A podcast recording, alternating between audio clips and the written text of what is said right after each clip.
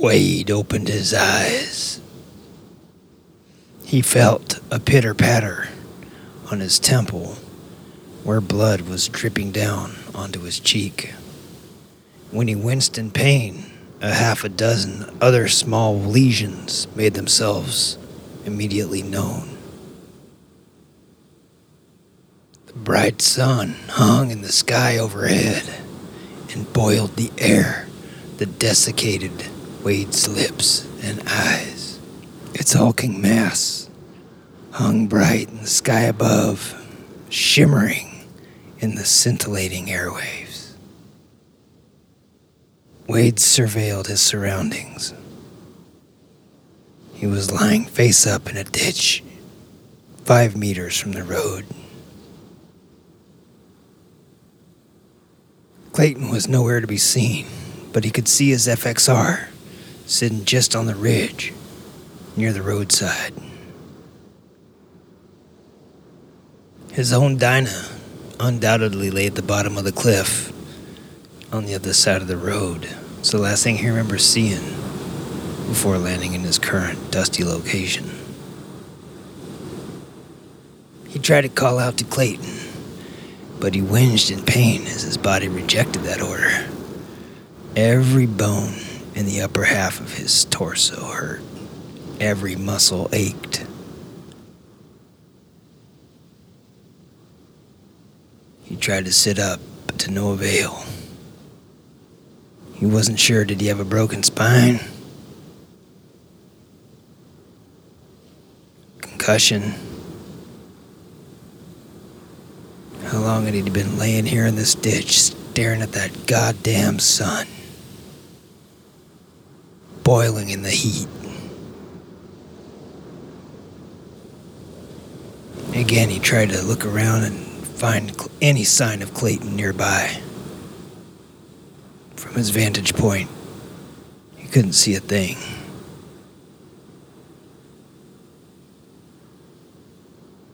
Trying to remember how he ended up here.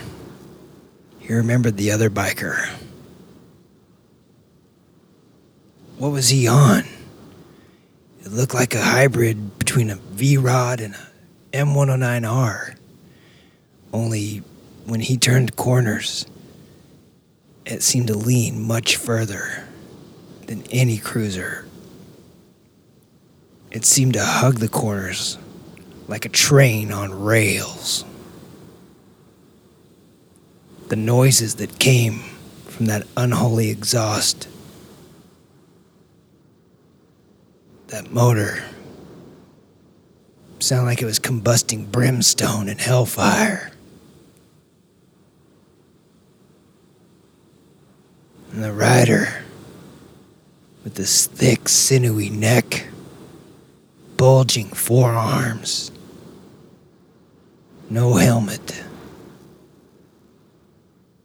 screaming through time and space, straightening the curves, seamlessly evading their chase, corner after corner, canyon after canyon.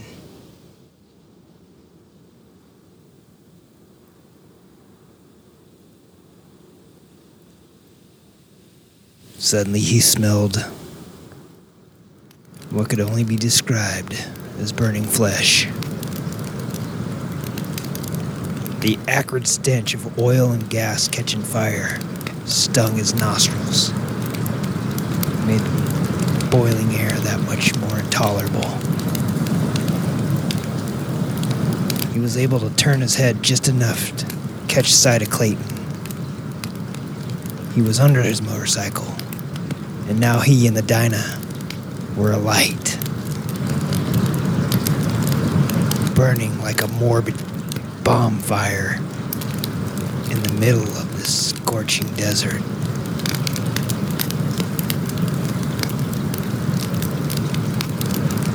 This arid landscape was fixing to be Wade's tomb.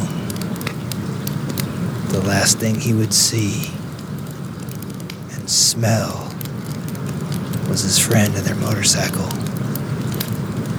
burning to a crisp right in front of his blurring eyes. His blood and sweat blurred his vision.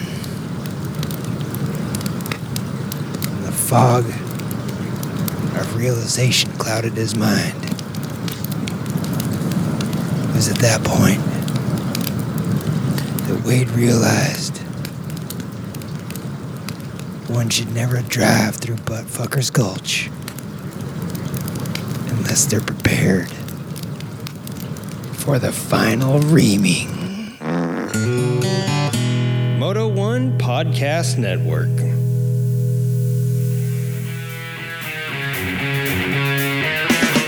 Listening to Creative Riding, the motorcycle podcast so bad we received an ASBO in Wales. We've been voted Best Motorcycle Podcast five times by David Caruso impersonators across the globe. Check us out on patreon.com forward slash creative riding to find out how you can support the show. All right, with no further ado, let's get into this week's topics, this week's shows, this week's arresting conversations. Ah, hell, I'm out of here. Who am I fooling? All right, everybody, welcome to Solstice Slam number six. This is the sixth Solstice Slam. Uh, that was a tale by me, uh, Junkie, the host of the show. Welcome to Solstice Slam, everybody. With me is Tobor. Hey, Tobor, how you doing? Junkie, that tale brought a tear to my eye, so to speak. A tear to your eye. Here, let me pot you up a little bit, Tobor.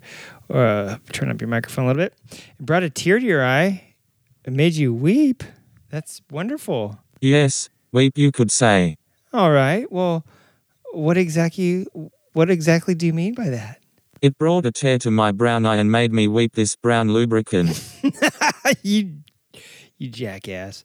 I love you, Tobor. Yeah, welcome to Solstice Slam. That was my uh that was my uh what's it called? Submission to this this year's show. So hope you loved every second of it. Don't ride through Buttfuckers Gulch without a helmet proper protection and unless you're willing to finally meet the end. The rear end. What about you, Tobor? You got any cool stories for this Solstice Slam that you want to share? Solstice Slam number six? I am not programmed to have cool anecdotal memories, even though I oddly have other random relevant information to share when it's convenient for you. Fair enough. Fair enough. Well, everybody, welcome to Solstice Slam number six. We are going to get underway here on this year's show. We have, well, there's a couple things I want to address too. We've got a few uh, people writing in about the uh, Central Coast Ride show. Uh, and I wanted to say thank you. And also, Kelly. Oops, I will bleep that out. Uh, Kelly B uh, wrote in asking about uh, the cot that Wiggins had from that show. Uh, and they're not the only one that asked about it. There's a there's a um, couple people that Excuse me, some people ask about the turn on my voice right. Okay, there we go. Filter turned back on. The uh, sorry you had to hear my real voice, folks.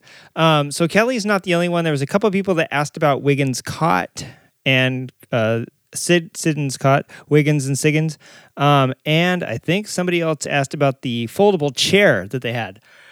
Uh, you know, they're off doing fun stuff today, out riding in the wilderness of California. They invited me to go, but of course, uh, didn't uh, have Solstice Slam to do. Plus, I had a, a, a something for my kid today, so uh, I'm here doing the show and answering questions that I don't have the answer to. I'll get you the name, uh, Kelly, of that cot, um, or a link to it. I know he got it off Amazon because he got a collapsible chair and his tent there as well. Um, yeah, it was pretty trick actually. So I will try to get those. I'm going to send you an email with the picture. Maybe that'll help out. So at least you can get that. Um, also, thank you for everybody that submitted something, uh, mo- you know, in the form of a crash story this year. Uh, we got our Patreons all ready to, to go and hats thrown in the bucket along with the crash story submitters this year. Um, and I just want to say thanks uh, for making this, uh, you know, a good return. Hopefully, we do it next year, it'll get even bigger. Um, and I think I'm going to promote it a little better, I think, next year. So uh, this year we do have some gift certificates. gift certificate, that's easy for me to say. We got some gift certificates. We have a, a couple cheesy uh, creative riding swag things. We have some handmade gifts for me and Tobor. Tobor's is much better than mine, actually. And we have somebody who's going to get a helmet this year. So, uh, yeah, so a bunch of cool things. Um, I did want to say also, I know that we we said submit anything, music, art, you know, pictures, stories, you know, crash stories, all that fun stuff. Um, I did want to say thanks to uh, Rob last year for submitting some cool art. I think I think it was Rob and his daughter. Um, and I went ahead last year and totally forgot to uh, to send Rob and his kid uh, a little art package for for making some really cool show art.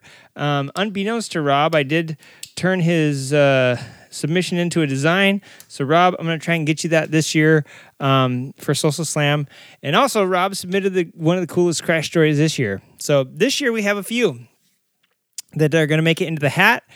And finally, to top it off, we're going to do a best of Solstice Slam to leave you with something amazing this year. And also, it wouldn't be Solstice Slam if Junkie Turdman didn't play a little thing called the automaton or the uh, uh, cigar box guitar. I can't remember what it was called. Cigar. I mean, I made it myself, and I can't remember what it was called. The cigar box guitar, the kazoo, the harmonica, whatever it is that I might end up playing this year. Maybe I'll click my pen a thousand times uh, in your ear.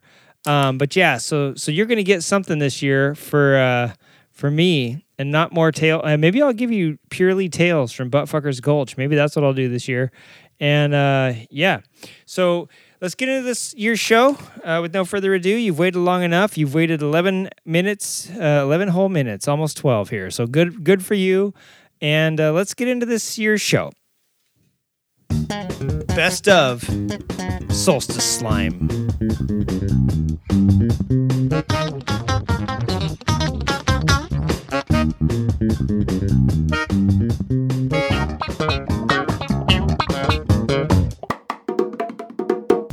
This is it. The episode we've all been waiting for. Solstice Slam. Solstice Slam! In all of its glory. Let's get to it. I said, let's get to it!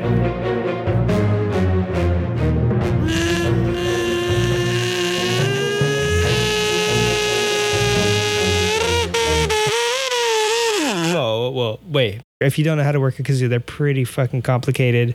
That's why the guy has a PhD in astrophysics and uh, music, is because that's the two things that you have to have to really master the kazoo.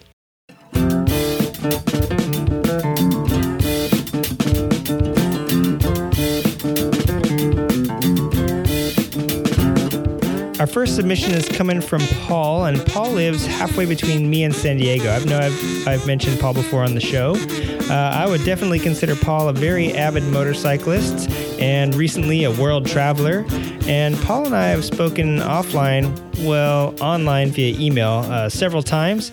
And yeah, he's really like stimulated some ideas uh, in my head about the industry and motorcycling in general. And um, right now, as of, as of this recording, he's unemployed, but he's not really. Let's hear from Paul. So here is my contribution to Solstice Slam. I'm gonna provide an inventory of my motorcycles. Uh, this is everything that I've that I've currently got, uh, mostly in my garage. There's a few dirt bikes in the in the shed out back. Um, my first bike uh, is a 1997, 1994 uh, Honda VFR 750, the Interceptor. This is one of the uh, what, what's referred to as the fourth generation VFRs, and I've had this one for about uh, 12 years or so, maybe a little bit more. And this is the bike that I primarily did my commuting on for for those 12 years, uh, back and forth. It's about a 70 mile commute each way, and this bike has 261,000 miles and change. Um, and after that, uh, when that bike hit about 150,000 miles, I think, I bought a 1997 VFR 750, same fourth generation model, looks basically the same. um, but this one I uh, I didn't put a luggage on like I did with the 94, my first one. That's got uh, a big 52 gallon or liter, 52 liter uh, trunk on the back, Givi trunk. Uh, and then uh, after that, I kind of went on a spree of, of buying VFRs. I have a 1994 uh, what is this 1995 VFR 750. This one has some soft luggage on it, the the saddlebags and the and the tail bag. Um, it's also uh, got a, a, one of those uh, things to hold the phone on the front. And uh, let's see, over at my wife's house is a 19, another 1997 VFR that I bought shortly after that. That one's got uh, the, the previous owner had painted it gray. Uh, I'm not sure why. He just he said he liked the color gray, uh, and that one's geared a little bit shorter and it's got a, a really loud pipe on it too.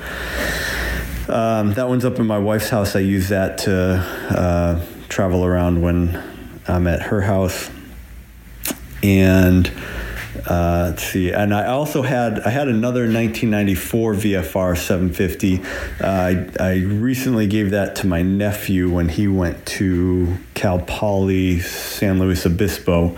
Um, so that that was that was my fifth VFR, but then so that one's gone, and then also in um, in the garage I have my 2000 Yamaha VMAX.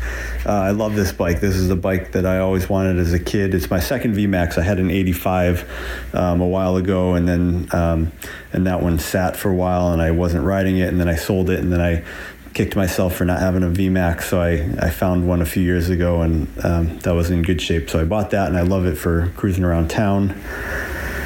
Then also in the garage, I have um, a 2011 Yamaha WR250R Dual Sport. Um, I bought this because as a family we're we were kind of getting a little bit more into dirt bikes and I was tired of having a bike that uh, had trouble with carburation depending on the elevation I was at. And this one is nice. It's liquid cooled. It's electric start. It's fuel injected so it, it doesn't have any of the problems associated with the typical um, dirt bike and then uh, not too long ago for Christmas last year, I bought my wife a 2014 KLX 140 uh, that she just loves. That one's also electric start. And then in the garage right now, I've got a XR80 that my wife was riding. Uh, it's like a 2000 or 2002, something like that. Uh, four speed and, and kickstart. And that's the one she learned how to ride um, or learn how to uh, use a clutch and, and, shift on that one. Uh, before that, uh, she was on the 2003 KLX 110, which is a three speed with no clutch. Um, we still have that one. My younger son rides that one now. He's uh, he's not too into dirt bikes, but when we go out as a family, he'll he'll ride that one around. He's just not interested in learning a clutch and, and getting all into it, so we just let him tool around on that. And then uh, out back in the tool shed, we've got um, my older son. He's got a 03 or 04 DRZ 125 that he really likes. Um, but then also my old bike, uh, 1996 XR250, uh, which is which I just absolutely love. It's a it's just a total bear. It's got uh, disc brakes front and rear, and, and it's just I mean it's just unstoppable. But when I was going back and forth between here and Utah at the higher elevations, that one was just was such a problem with carburation. Um, uh, but the last time out at Johnson Valley, my, my older son was driving that one around, so that was kind of neat to see him on uh, on my big bike. Uh, so that is the the current inventory of my bikes. And that puts me just about six minutes, so that should do it for my contribution to Solstice Slam. So it was a pleasure providing this for you, and I can't wait for the next episode.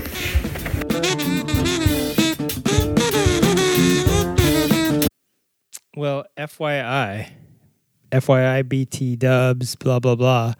I have Paul's gray one that he was talking about the one that was at his uh, wife's other house before they moved in together. So many things have changed over the last few years, and I think I've had this bike since 2018 or 19. I want to say 2018, uh, 19. 20, 21, 23, going on four years now. I've had his bike in my garage, uh, making little tiny tweaks to it here and there. Paul, it's about time I get it back to you, buddy. And I think it's going to be the second to the last one in your stable. So great, great blast from the past from Paul from Solstice Slam 1. Let's uh, jump to something else from Solstice Slam 1. All right, let's get on to the next submission. This one comes to us from a gentleman named uh, Gene, and he lives down in San Diego.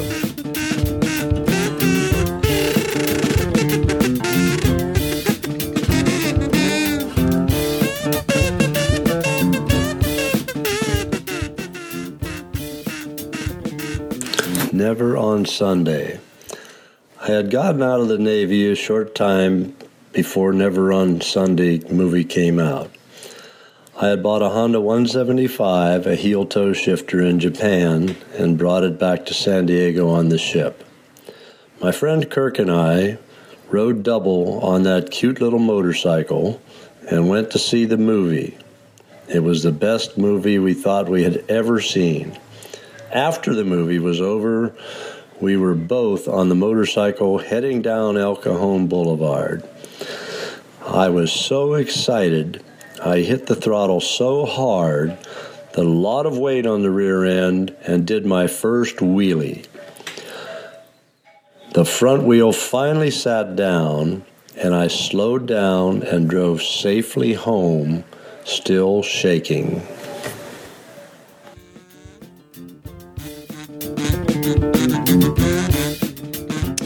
Thank you, Gene. Um, I I never saw Never on Sunday. I saw On Any Sunday, but maybe uh, Never on Sunday came out before that. Well, let's get on to the next uh, submission. And this comes, well, I'll let him introduce himself.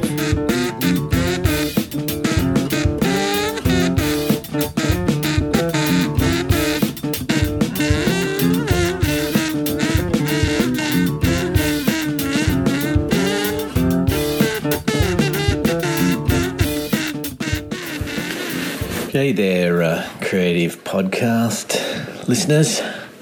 Uh, my name is Aussie Chris, and um, just checking in with you here uh, from Sydney, Australia, um, giving you some impressions of my motorbiking experience. Um, I haven't really been riding myself very long. I've only just got my first bike just at the end of last year but I thought I'd let you know a bit about my initial impressions of motorbike riding and how I think it's kind of uh, shaped my mindset a bit. The first memory I have of motorbikes is when I was riding uh, my BMX down the local bit of bush near where I grew up. Um, we used to build jumps and berms and tear around them on our on our bush bikes. Um, one afternoon, um, whilst there with a group of friends. We were all probably about five, six years old. Um, this roar of trail bikes came flying through our area. There was probably about three or four of them, and I remember the bike at the back had a pillion passenger, and he was holding an axe up above his head. Um, they all were in their helmets and gear and looked incredibly menacing. Um, needless to say, the experience absolutely scared the shit out of me, and for years after that, every time I heard a two stroke engine, I would think of that experience and feel fear. However, that sort of turned to fascination, I guess, over the years, and um, I was constantly wanting to try riding a motorbike for myself.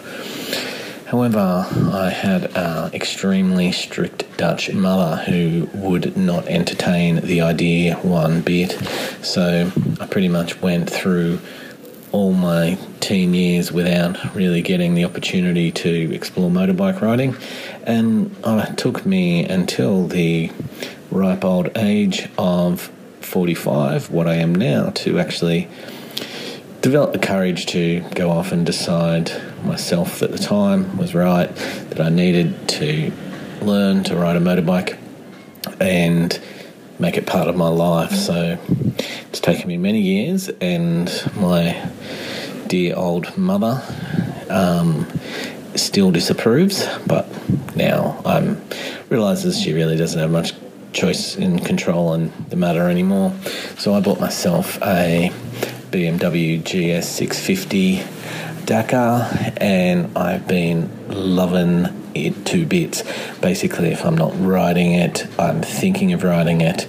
Um, if I have to commute to work, I am trying to use the bike. If I can't because of work restrictions, I'll drive. But that's when I'll listen to creative riding podcasts. So I still manage to bring in motorbiking into my car journeys.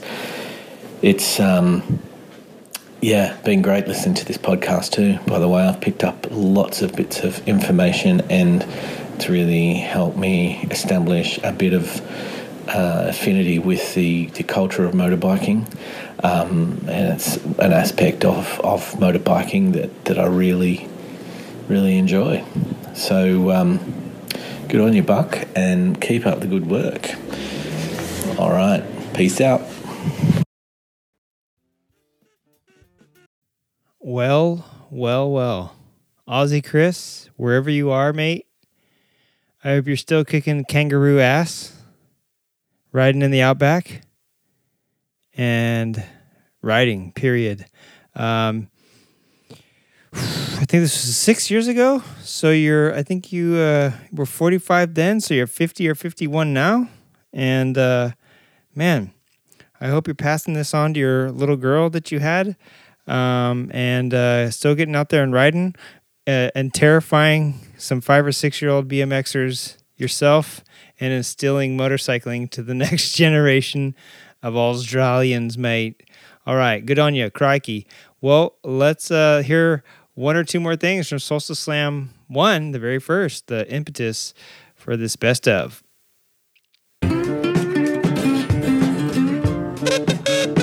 Yeah, how do you get that solo in there.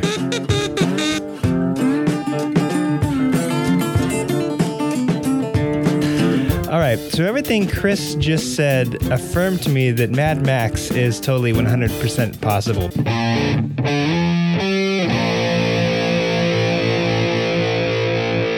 Hello there. It's Slade And Stretch. from the Stock is for Squares podcast. How are y'all? Hey, Stretch, What's up? What's brown in rhymes with Snoop? Hmm. Dr. Dre. what? How does, uh, I mean, why does Snoop Dogg need an umbrella? For drizzle. You got one. yes. Why does Snoop Dogg? Dude, funny story about that joke in particular. One day, I was in church and a guy got up and said that exact joke At church. at church I want to come to everybody. church. I know. church is rocking about Snoop Okay, but wait. There's more. What does, uh, how does Snoop Dogg clean his car? How? With his hose. Oh. And how does Snoop Dogg wash his underwear? Bleach. All right, now that we're done with our terrible jokes, Yeah. uh, you yeah, have a yeah, you have something you want to tell the listeners of creative riding, don't yeah. you? Hi, creative riding listeners. We got real microphones. This is our We first do. time using We them. do. We haven't even used them on our own podcast. We're gonna try sounding better. Much better. Yeah. I kind of wanted to talk about does the best looking motorcycle or the coolest motorcycle get you the girl? Because I know you all think that. I think that. like back in the day, I was just like, I'm married now. So I mean, I'm kind of out of the game. But in my mind, I was always like, if I had the coolest car or the coolest bike, like I just had this vision of the, just the ladies flocking to me, right? Yep. Have a panty dropper, as they say. Oh yeah. Yeah. So I have so I had some experiences along the way where I realized my instincts of having the coolest thing did not really bring the women and it, having the worst things actually did. Yeah. Yeah. It's kind of interesting. I had been told by several of the ladies that they like the guys that drive the beaters, and I'm sure it applies to motorcycles too. Mhm. Plus, it kind of weeds out the gold diggers. I mean, right? yeah, yeah. I mean, it's we. I've had a bunch of junky cars, and that had nothing to do with the ladies, but yeah, more my bank account. it's true. It happens Yeah. to all of us. Yeah. But you do have that mindset a lot of times where Mhm. you think this is going to attract people and be awesome because I have all this money into this vehicle, Mhm. whether it's a motorcycle or a car or a big old truck. Yep. Um, but so bringing up one of my stories, one day I go to this concert. It was probably my first concert. I think it was Sugarcult. Oh, a good uh, one. Yeah, Good it was all one. Yeah, Sugarcult. And I go there with my buddy Zach. And after we leave, you know, I'm feeling pretty good. We were having a good time. Punched I some was, kids. I was, may have punched some kids. Good. Things were awesome. And we get in this car, and it's like a 93 Nissan Sentra. Oh. Like the same car my mom had when I was a child. Oh yeah, I And think was his just- brother jumped that, and he told that story on yes he podcast. did yeah. The car had some air. Anyway we get in it and it's like blowing smoke and stuff. The back end of it's all covered in oil. It's got head gaskets blowing and all this stuff. Yep. and we're cruising along and i'm just like hey we should try to find some ladies you know? Like why not so we're cruising down state street Dude, you don't cruise for ladies on State Street.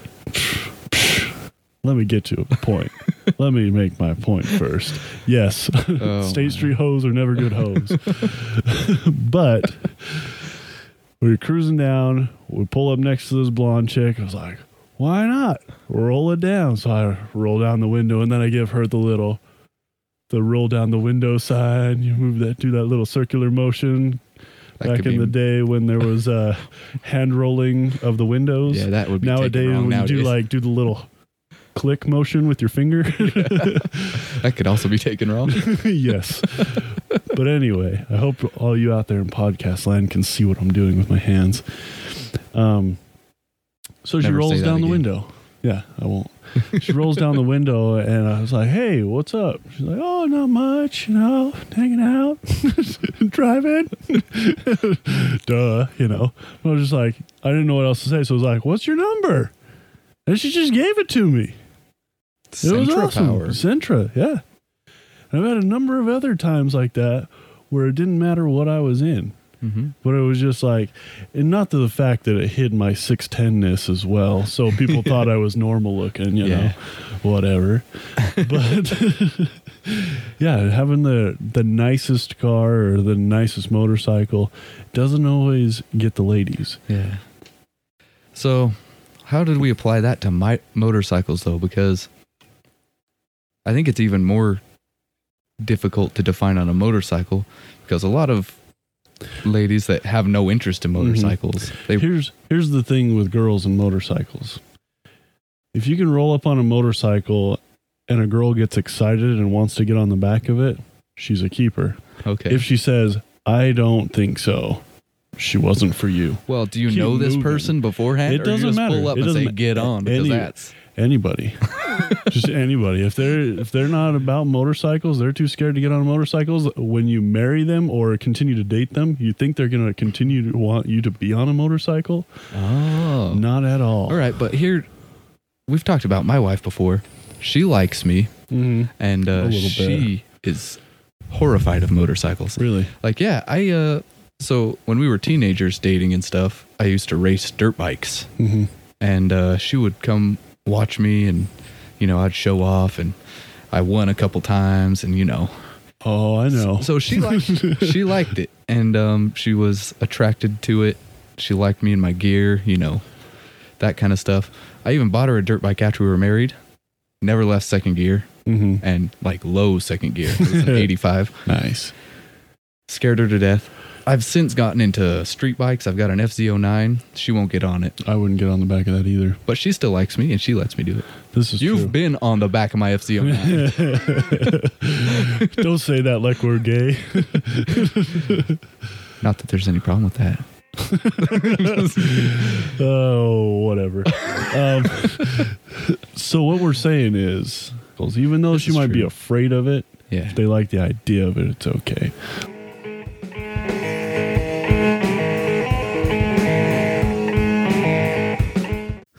Alrighty, everybody. Well, that was one of the great, great, great stock is for Squares podcast. That was such a fun show, fun guys. We did a couple collabs, and uh, I really miss those guys. I wish they would bring back a show. But uh, with no further ado, let's get into the rest of this show.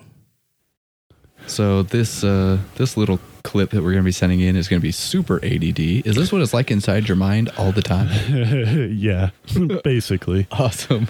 that is super creepy. Anyway, We should wrap it creative riding. We love you. Keep Yep. up the good work. Yep, and thanks for your help giving us suggestions. One more submission. This is from a kid I know and love very much.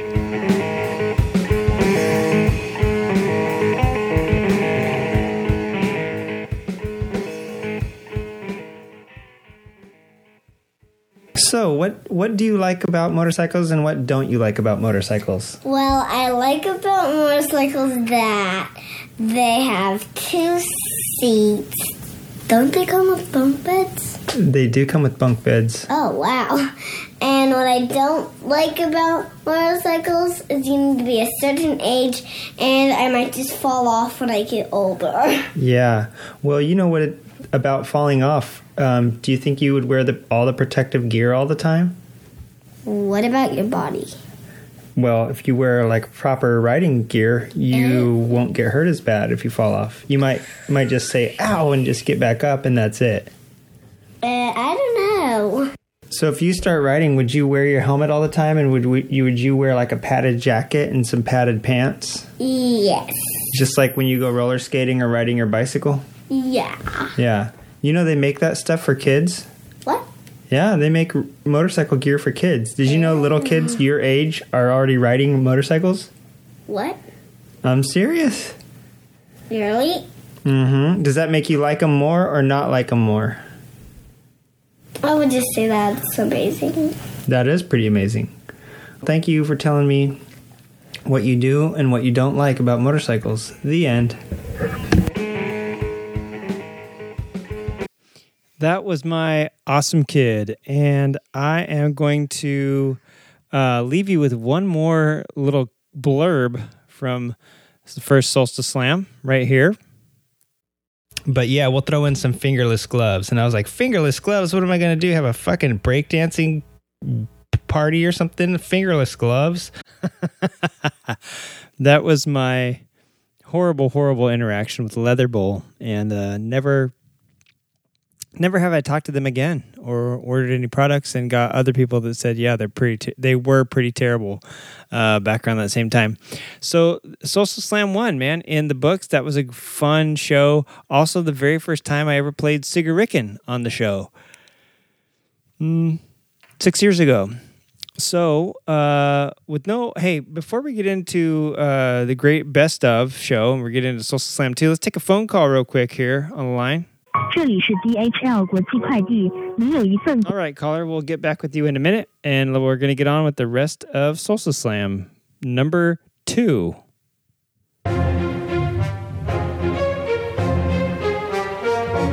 It's the it's slam. Slam. Creative, Creative Ridings, once a once year. A year. Solstice, Solstice slam. slam. This is your chance to make your voice heard. Get your story out there to the tens of people that listen to the show worldwide. This is your chance to take over the microphone. Blow ears, blow minds, blow chokes. Let it be known that I was very, very honest. Very honest. First submission. Let's get right into it. This gentleman sent in three. We're going to start off with this first one. This is from Aaron Shu. Back in 2010, I bought my first motorcycle. It was a 03 Harley V Rod. I only had my motorcycle temps at the time. It was Memorial Weekend. I had just gotten home from my family's cottage 100 miles north of my house. The cottage is in the Wisconsin North Woods, down a very windy blacktop road through the National Forest. It was a beautiful day, so I decided to jump back on the bike and cruise around the local country roads in the town I lived in. While cruising down, one of those country roads turned. I stayed looking around, watching tractors out in the field and hawks flying and swooping down at mice. At some point, what I can only assume was a hawk flew down directly in front of me and went towards the ditch. It scared the crap out of me. Since I never saw it coming, when it did go in front of me, I slammed on my brakes, not knowing what it was. When I did that, I locked up the front tire, which in turn pushed the bike toward the ditch. Being a rookie, with only about a thousand miles of riding under my belt, I panicked and didn't release the brakes very quickly. By the time I did let go of the front brake, I was already on the gravel shoulder of the road. I tried easing the bike back on the blacktop, but the rear tire caught a washout in the gravel, spinning the bike sideways and me high siding at roughly 40 miles an hour. Luckily, it was a wet week and the ditch was soft.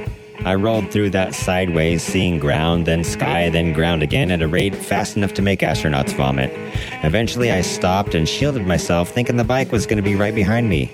Luckily, the bike slid further down into the ditch and sat at rest on its side 10 feet from me. I ended up with a sprained knee and some skin peeled back on my face from the helmet pushing back. The bike suffered about $7,500 in damage and somehow was not totaled. I found myself very fortunate after that one. 50 feet further, and I would have rolled into a big culvert. All right, strong opener. Thank you for the read, celebrity guest Kathleen Turner. Very good. Thank you, Aaron, for this submission. You know, I did that myself uh, a couple years ago, last year maybe, and I'm sure I talked about it on the show. It took all of like 10 seconds. I probably talked about it for 45 minutes. But um, yeah, I took my eyes off the road to look up the hill, going up a switchback. And uh, when I looked back, I was already in the turn and I was jumping 16 feet down a ravine.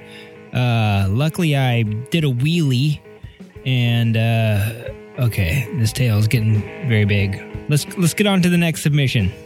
This one is uh, going to be by the a man who's in the Munich airport while he's doing this. He specifically asked me to put some music behind it. So I have a song that I made years ago. Uh, gosh, years ago, and never never released it out to anywhere. Just found it on an old file the other day. So I'm gonna roll that behind this one. This is for our man Paul. Paul's next.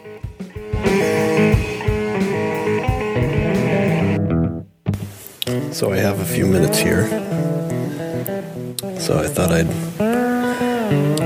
give some feedback to the last show. Or not really feedback, but just some uh, some responses I have to some of the things he brought up.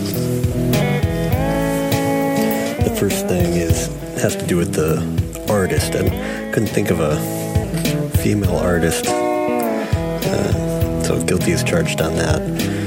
Um, but uh, my favorite artist is uh, Ralph Steadman. I really like him. He's the one that illustrated a lot of the stuff for Hunter S. Thompson's books, and um, uh, his stuff I read. I'd been writing for a few years as a kid, but I, I read Fear and Loathing in Las Vegas and then Hell's Angels, um, and those were, were pretty influential to me. And, and uh, Steadman had a bunch of his illustrations in the book and on the cover, and uh, they're just kind of they're like random abstract cartoon drawings that kind of very interesting style. And he's still uh, providing some illustrations for um, for different magazines, but um, I thought it was he was very. Uh, um, uh, he went well with uh, with Thompson's uh, writing, I thought, and because of Hell's Angels, or not Hell's Angels, because of uh, Fear and Loth, Fear and Loathing in Las Vegas, that got me into the Vincent Black Shadow. That's that's like my my favorite old school bike now. Maybe besides an Indian, uh, only because I was born in Springfield. But uh, besides that, and the the Vincent Black Shadow, because he he just go on and on about that bike. In that book, that was the bike he was gonna ride in the, the Mint 400 or whatever the race was. That that was the focal point around that book. But I thought that was uh, it was really funny. And the next thing that we talked about, uh, that you talked about on your show, the next thing I, I remember was uh, women motorcyclists. The, the one I know is my wife, um, although not a street rider. She got into dirt bikes so that we could take trips as a family. Uh, the kids have bikes, and she has a KLX 140 now, and she loves it. She's a student of everything that she does, though. So it's always about her perfecting the craft whenever we go out for a ride. She, you can always see her like concentrating on, sh- on shifting and smooth shifting and, and applying the brakes and smooth throttle. And it's really neat to watch her riding and, and way she picks up on all the little nuances of it. Trying to convince her to maybe get into dual sport and maybe get a, a small on off-road bike. I'm not sure if she's totally into it. She used to ride mopeds on the street back in the day, but it, it's been a while, and you know it's a different environment now. But it wouldn't be for really commuting around or anything. It would really just be for the the dual sport types of rides that we do, but not for any kind of heavy street use. And then the next thing was uh, you mentioned famous racers at the Long Beach Bike Show a couple of years ago. Jason Britton was there, the stunt rider. And uh, uh, he was signing autographs, and he and, uh, he and his buddy were doing a show out uh, outside. It, it was kind of neat. We got his autograph afterwards, and my wife got a picture taken with him, and she was all psyched because he does stunts on a Kawasaki, and, and she's got a Kawasaki, so she thought that was just the greatest thing in the world. That, um, that convincing him that uh, that she was riding around and uh, supporting Team Green. And the other the other um, racer that I met again was just at an autograph signing thing, but way back in the day, maybe a few years after I moved to San Diego, I met uh, Jeremy McGrath. This was back in the 1 800 collect days, and he had just switched over to riding for Chaparral, so he was up in San Bernardino signing autographs. It was maybe just his first year or two riding Yamaha after riding Honda for all those years. But that was kind of neat to meet him. Okay, and somewhere in the show you talked about Built Well again. That that place is, is neat, but it is. I mean, those guys are hardcore. Um, when I was there, and the the guys who go there and hang there, the the choppers are are impressive units. They're um, garage homegrown garage uh, welded. I mean, these, these guys obviously put them together themselves. They they're just a, mashup of parts and just real old school chopper tech. I mean, it was really really cool to see. But it wasn't just Harleys. There there was some some Sportsters and that made up the choppers, but there were some metric cruisers too, and it was just seemed like anything they could get their hands on. A lot of hand shifters. That that was kind of neat to see too. The suicide clutch and the hand shifters and just real old school stuff. But when we were at that show, man, watching those guys throw those you know big baggers around and wheelies and, and just smoking up the rear wheels, it was pretty impressive to, to see those guys doing it. And, and the wheelies they were pulling like, like 12 o'clock high. And they were impressive, impressive uh, riders up there. But the choppers were something else to see too. Just rebar is welded into a sissy bar and, and uh, uh, wrenches bent and, and welded to the shifting, shifter mechanism and and sprockets cut in half to make the, the floorboards just really old school stuff. And the last note I have has to do with the, the book that you were reading, The Black Coats. I'm going to pick that up and give it a read, but you were talking about how you didn't want to give away the, the ending or you know give too much of a synopsis. It reminded me of the first time I watched the movie Dusk to Dawn. This must have been back in the 90s sometime, and I had no idea what that movie was about. I was over at a, a friend's, and he just threw the, the DVD in and started watching it, and it looked like a typical gangster type movie, and, and then they crash at this bar, and, and again, I had no idea what type of movie this was, and all of a sudden, the everybody just started turning into vampires, and it just, I had absolutely no idea that was going to happen. It, it was just so funny just to, have something come out of left field like that. So it, it just reminded me of that. But I'm going to pick up that book and, and give it a read, The Black Goats. Uh, but um, along that same line, the, the Hell's Angels book by Hunter Thompson, uh, circle back around to that. That was a, a real good read too. Kind of you know sympathetic to, to their plight and, and kind of sided with them quite a bit more so than a lot of the other books and stories that are written about them. But definitely worth the read. So that's all I got for this contribution to Solstice Slam 2. Uh, on my way home, uh, get on the plane in a in about two or three hours. I'll be home about uh, 10 or 11 hours after that. Got my bike parked in the garage at LAX, and it's going to be about 70 degrees or so, I think, when I get home. It's going to be a perfect day for a ride home. So I'm looking forward to that. It's going to be good, good to be home and good to get back in the saddle. Talk to you soon. All right, that was Bry Viffer, aka Paul, coming to us from the Munich airport. And you know, you don't want a bunch of German TSA agents looking around at you all crazy while you're trying to do something cool like tell your crazy stories for the Solstice Slam now, do you?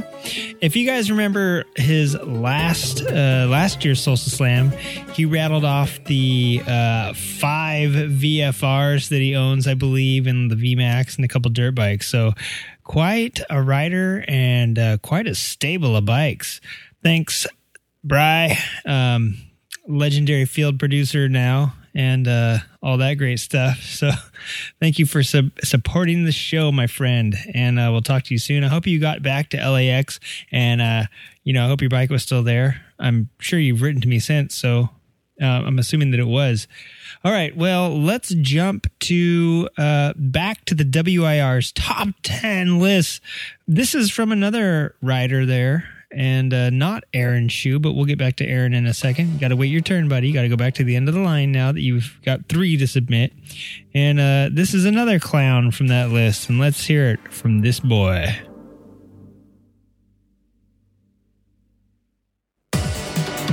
Hello, Creative Riding.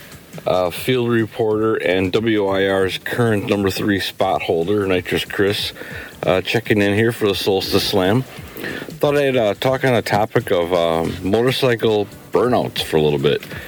And uh, I don't actually mean burnouts as in smoking tires, but more so just being burnt out on motorcycles or burnt out on racing.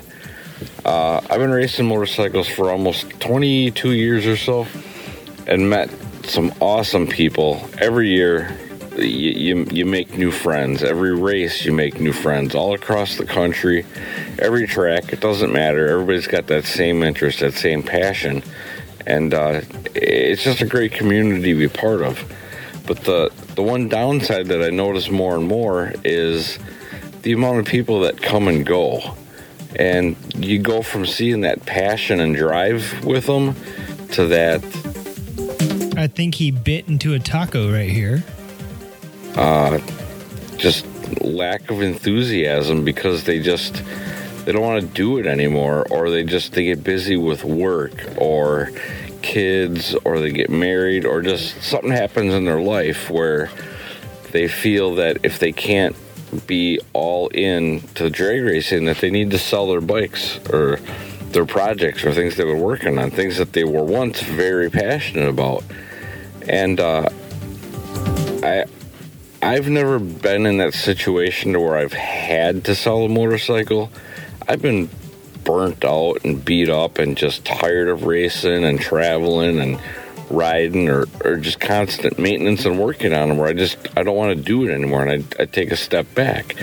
But I don't know why people feel the need to just get out completely like racing or motorcycling in general is an on off switch that they are they're completely in and gung ho or the minute that they they slow down and they can't do it as much as they used to they feel that by selling the bike or selling everything that they use for racing will gain them you know all that that time and money lost back or it'll it'll help uh, advance or advance or move their life forward in some fashion.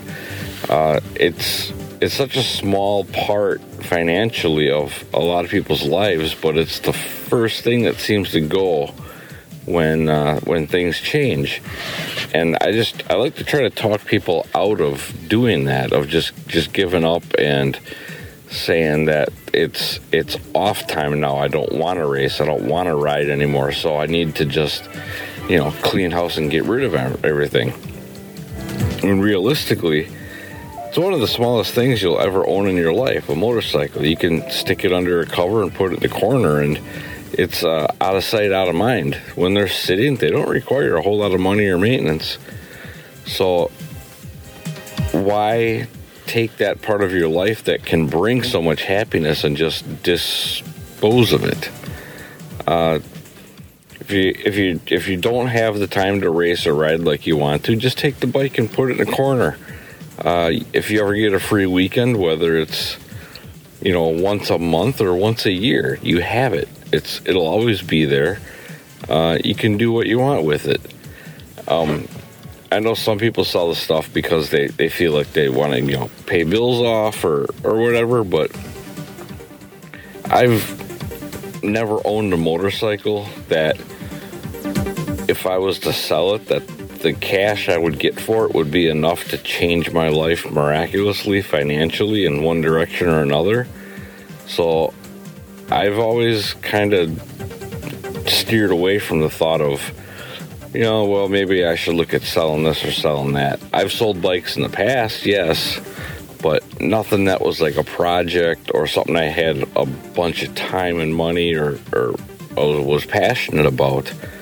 Uh, the, the, the project stuff is something you, you want to keep, and if you, I could like talk anybody into not getting rid of projects, uh, it, it's it's worth every ounce of effort spent to talk them out of that. So, I think if if this gets through to anybody, if I'm making any sense here in my rambling, is basically just. Uh, if you're feeling burnt out on motorcycling and you don't want to do it, just park it and do something else for a while. Don't sell it. Uh, it's it's literally like everybody says it's it's two wheel therapy. It's a project. It's a hobby. Uh, you don't have to do it every day, every weekend, every week or month or whatever. Just uh, keep it and do it when you got some free time.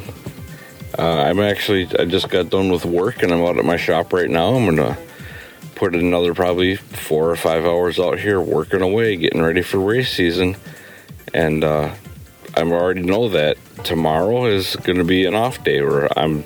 I've put a lot of hours in this winter working on my bike, and uh, I schedule it out so that I don't get burnt out working on it. So I'll get some progress done tonight, and then I won't come out for another, you know, two, three days maybe, where I can go on with other parts of my life that I enjoy. But uh, don't go whole hog where it has to be 100% in or 100% out. It can uh, it can all be done in moderation. So if I just saved a couple motorcycle lives with my little rant here, uh, it was worth it. So uh, thanks to uh, Creative Riding for uh, giving us all a place to talk and enjoy motorcycles together. And we'll talk to you later. It's time to get on to our next submission. Enough blabbing aside, let's get to uh, another one of the guys from the WRI Top 10 list. Come on, Goldfinger. Your turn. You're up to bat, son. Hey guys, this is Jason Gallmeyer from WIR's Top 10 Bikes. Uh, I guess I'm going to do a contribution to the Solstice Slam. I have no idea what I'm doing, and I don't have Larry here to give me guidance, so this should be interesting. Um, right now, I'm on the road down to Millennium Technologies down in Plymouth, Wisconsin to pick up my cylinder head. Um, last fall, when I was spraying nitrous, I melted a piston in, in the cylinder wall, and uh, upon further investigation, it also melted part of my head between the exhaust valves. So I had to bring it down to Millennium, and they have a head repair service there. And they just gave me a call today saying it's ready to pick up. So I'm pretty excited to see it. And it was the last part of my motor that I needed. Everything else is all together, bottom end, all that. So, so yeah, I'm pretty excited. Um, I guess the topic I could talk about is maybe some of the things that have been happening on the list this winter. Uh, a lot of people are upgrading their stuff. There's, you know, people were before the top 10 list was around, people were confined to doing things a certain way because people told them that's the way they have to do it. If you want to race with them, hey, you got to run a true hand clutch, this and that, blah, blah, blah. If you didn't run bikes the way they ran bikes, well, you know, you never hear the fucking end of it. Total shit talk you and this and that, and you can't ride because you have to have a slider clutch and this and that. But you know what? With the top 10 list, it's no rules. We don't give a fuck. Bring what you brung. Bring what you brung. That makes sense. It not like a Larry outtake. Um, race what you brung. You know, we don't care what it is. If it's fast and it's what you want to do, cool, bring it. And ever since this top 10 thing took off, and we started doing what we're doing. Now other people are following suit. You know, guys that wanted to run a slider clutch or a lockup clutch, you know, they're doing it. They're buying, they're buying it. They're putting them in their bikes, and screw what other people think. If it's what you want to do, do it. Um, so yeah, as far as upgrades, I'm sure some of the people on the list might get upset with me because I'm going to let a couple secrets out, but you know what? I don't think anybody from Chicago listens to the show too much, and we all pretty much know what what's going on. There aren't too many secrets. Um, so let's start with number one. We got Guy Bellinger. As far as I know, all he is doing is putting a bigger turbo on, and he's hoping to get his horsepower up around 500. I think it should be pretty insane. Um, I guess we'll see if the motor I built for him has what it takes to stand up to all that boost. Um, number two, we got Michelle. As far as I know, she isn't doing anything. She's just going to be her badass self like usual.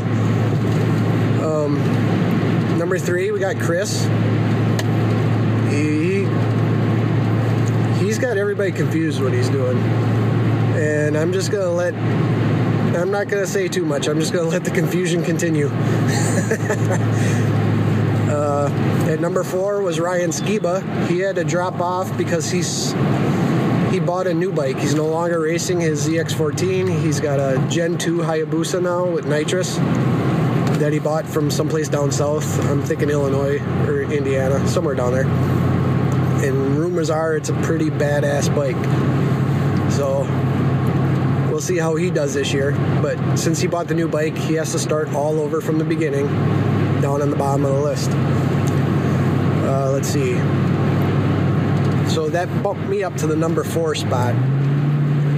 So this year I got a new set of cylinders, new set of pistons, um, got my head fixed. But then I also went and put a Gen 2 Hayabusa crank in my Gen 1 motor, which is it gives you about two millimeters more stroke. It'll bump my motor up to a 1441 and i'm hoping it'll make over 230 horse just on motor. That's before the nitrous. Um, i also lightened the bike up a ton. I took the charging system off of it because we're drag racing. Who needs a charging system? Uh, i'm taking the radiator off of it which will help lighten it up too um, i'm still going to run coolant in the motor but no radiator. And I cut off every little bracket and knickknack and doodad off the frame and chassis that I don't need anymore to help lighten it up. I'm hoping the bike will weigh about 50 pounds less than it did last year. Um, I also put a lower ratio of first gear in it, will help, which will help me get off the line harder. So I'm hoping to have the fastest 60 foot on the list. Will I have the fastest bike? Only time will tell, but I can guarantee you I will be coming off the line harder and faster than anybody else. Uh, let's see, number five. Number five, Jake Roberts. Uh, J- Jake's been really, really, quiet this winter. We don't know what he's doing. Uh, as far as we know, he's still racing his ZX14, but he did buy a ZX12 and nobody's quite sure what he's doing. I'm not even sure if he's sure what he's doing. So we'll see how that plays out. Let's see, number six, we got Dustin Durant. Um, yeah, as far as I know, Dustin isn't doing anything. Maybe some little things here and there. Nothing too major. Um, yeah, I really don't have any info on Dustin. I mean, he's kind of pulling the same thing Chris is. He's he's posting pictures at crazy parts, but for some reason, I don't think they're GSX-R parts. I mean, I could be wrong, but we'll find out.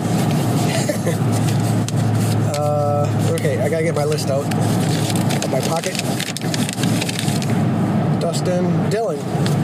Dylan is still racing his stock wheelbase ZX10. He's in the seventh spot. Uh, he's also going to be try racing on the stock wheelbase list. So I think he'll actually do pretty good at the stock wheelbase list. Right now, he's taking a knife to a gunfight, but on the stock wheelbase list, his bike's going to be pretty quick. Uh, number eight is Justin. Haven't heard much out of him either. So I wish I could give you more news, but I can't. Uh, number nine is Preston. I know he's building a new motor because he had a meltdown on the dyno last year. I couldn't tell you what it is because he's one of those guys that's pretty secretive too. And number 10, we got Busa John.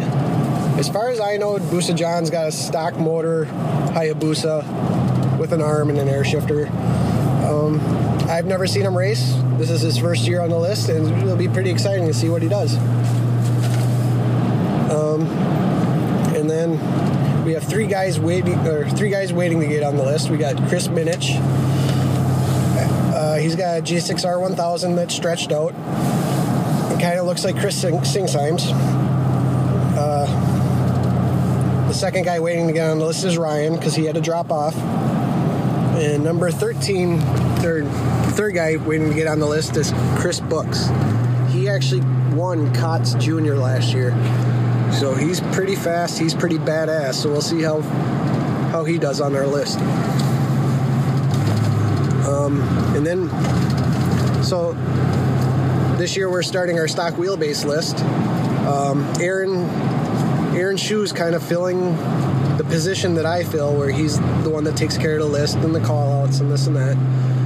Um, sounds like we got about seven or eight bikes on the list so far, and as soon as the word gets out, I'm sure it'll become even more popular than that. And I mean, they might even have more bikes wanting to get on their list than we do ours.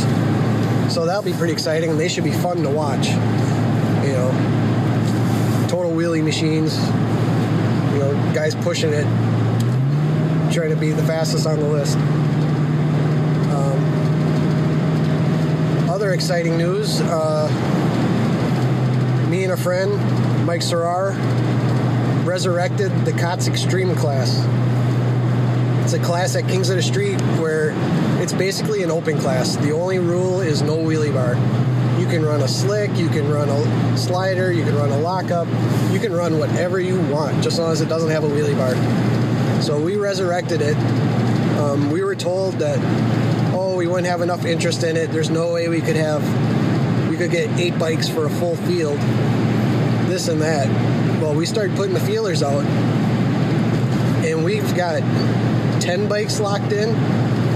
We need, we have eight for sure, we get another another eight, we'll have a 16 bike class. And it sounds like we're going to have a 16 bike field. Um, that's going to be pretty exciting. I know I'm racing in it. A couple of the other top 10 list bikes are racing in it. And we'll be racing against the, the professional pro street bikes like Frankie Stotts and uh, some other guys in the area. You know, and they run crazy fast bikes. So that'll be a lot of fun. Hopefully, we can do pretty well uh, representing Wisconsin. Um, so yeah, I can't think of anything else to talk to. I'm sorry. so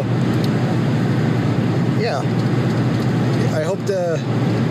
I don't know what I hope. I'm driving, trying to think of bullshit to say. So take it easy. Uh, follow us on our Facebook page, WIR's Top 10 Bikes. All right, I'm going to cut him off there. This was a great year. So many submissions came in. Uh, this is only what year two of Solstice Slam, or yeah, I think so. A lot of submissions to go through. Uh, gonna skip to the next one real quick. Um, skip to the next two really quick. But yeah, WIR top ten bikes. I like how Jason was very uh, eager there to share uh, other people's secrets. I like that, and I, I think they're still active uh, on Facebook and still uh, racing up there at uh, Wisconsin International Dragaway, uh, as it's pronounced. But yeah, let's uh, stop right here and get into the next submission. This one comes to us from a listener named Eric, and uh, this listener submitted a an on my request. Actually, this guy was uh, talking to me, you know, messaging the show uh, on via our Facebook page, which you can always get a hold of us there and engage us that way. And I and he was posting up all this crazy stuff, and I said, "Man, you should really like write this down or put it into a doc or something. Like this is some crazy good ideas." So. Uh, on the premise of what if you were given like a bagajillion dollars, which I forget how many zeros is in a bagajillion, but you know, if you have that and a little bit of like a Japanese wizardry, what type of motorcycle would you make? So he was courteous enough to sit down and write me a very lengthy uh, page here called My Motorcycle Company. And I'm about to read you. Well, let me see. Come in here, guest. We got a special guest here to read that. Hello. Hello, and thank you very much for having me here. It's me, friend.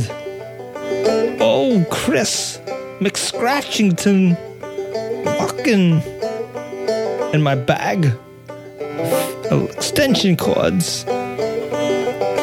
In order to read the Solstice Slam, you gotta think like a Solstice Slam. And I'm here to do that for you today. Tonight, as a matter of fact.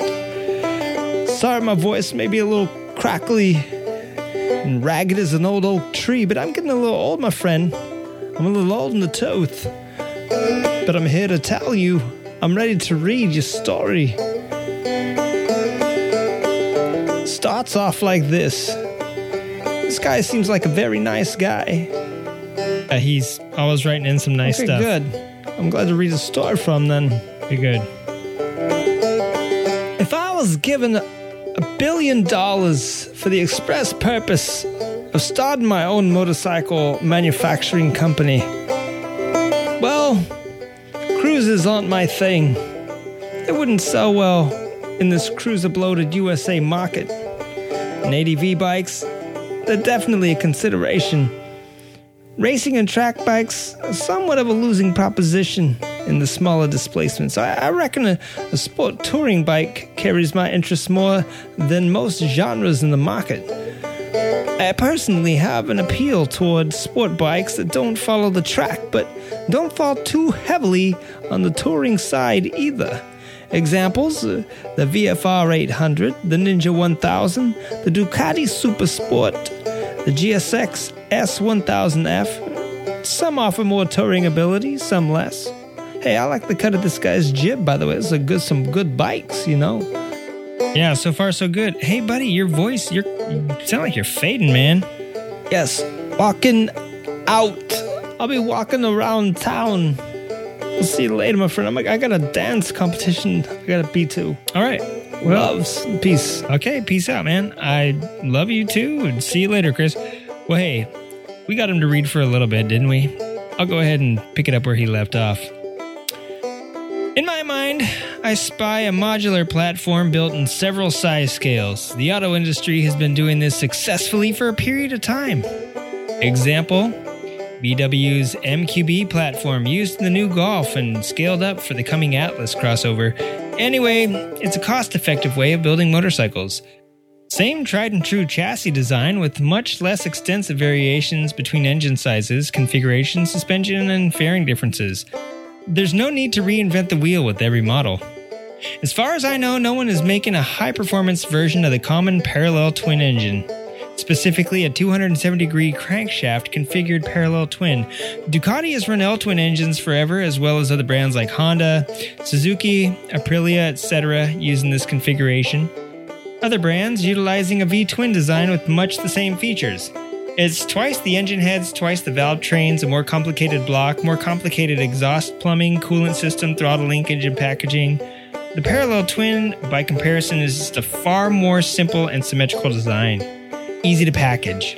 I just don't know of a company that's emphasized this design as a basis of a factory tuned high performance in a 270 degree f- configuration. I also have a personal appeal for inline triples. Don't we all, brother? Since 600cc sport bikes are starting to phase out, I thought I'd do something the market has neglected since the early 2000s, namely a 500cc category bike for starters. Model names would not be the common alphabet soup that motorcycle and auto manufacturers are currently so fond of. I'd pick animal names from large cats, bird names, fish names, etc. to evoke emotion and solidify identity. Only numbers that would be used in naming conventions would be engine sizes, followed by one or two letters to identify the frame size. More on this shortly. There'd be a 550cc twin, an 850cc twin, and an 1150cc twin. All 270 degree crank parallel twins with over square bore to stroke ratios for high revs, high compression ratios, modern spring actuated valve trains, forged connecting rods and pistons, and a crank for longevity and durability, optimized throttle bodies and exhaust systems for efficient flow dynamics, variable valve timing on intake cams to broaden the torque curves. Seating ergonomics would be the likes of a modern super naked with slightly forward cant, in command riding position with pegs below and slightly rearward. The seats would actually be comfortable and slightly supportive from the factory for once. And the fairings would be frame mounted and offer quarter fairing coverage with smooth curves and smooth turbulence free wind flow. Face designs evoking elegance blended with a sophisticated fierce look. Engine exhaust and belly would be naked style for easy access and maintenance. The headlights would be projector housing LED quad beam. All turn signals would be integrated in front and rear plastics and they'd be LED type. The mirrors would actually be functional, fairing mounted and telescopically adjustable for reach. Are you touring? Extend them. Sport riding and lane splitting? Slide them in. Instrumentation would be full TFT color display. All the modern electronic controls, say a modern Yamaha R1M, would be installed on all models except for the 550cc, which for cost reasons would be much more basic, such as Bosch ABS, simple and effective traction traction control. Easy for me to say. On all bikes, such features such as cruise control are a must. All electronic settings will be easily adjustable on the fly, no stopping on the road, and complicated button sequences necessary.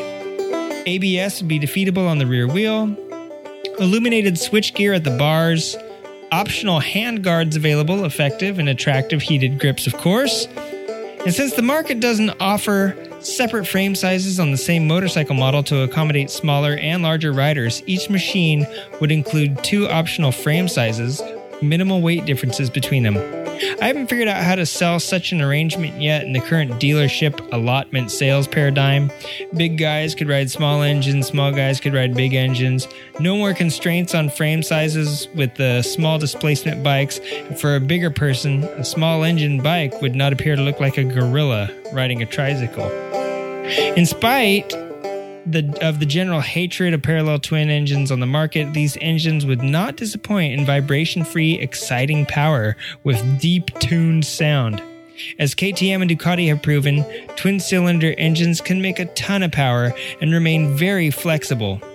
Why not save a lot of coin and build up a twin cylinder engine configuration that's less expensive to manufacture and maintain?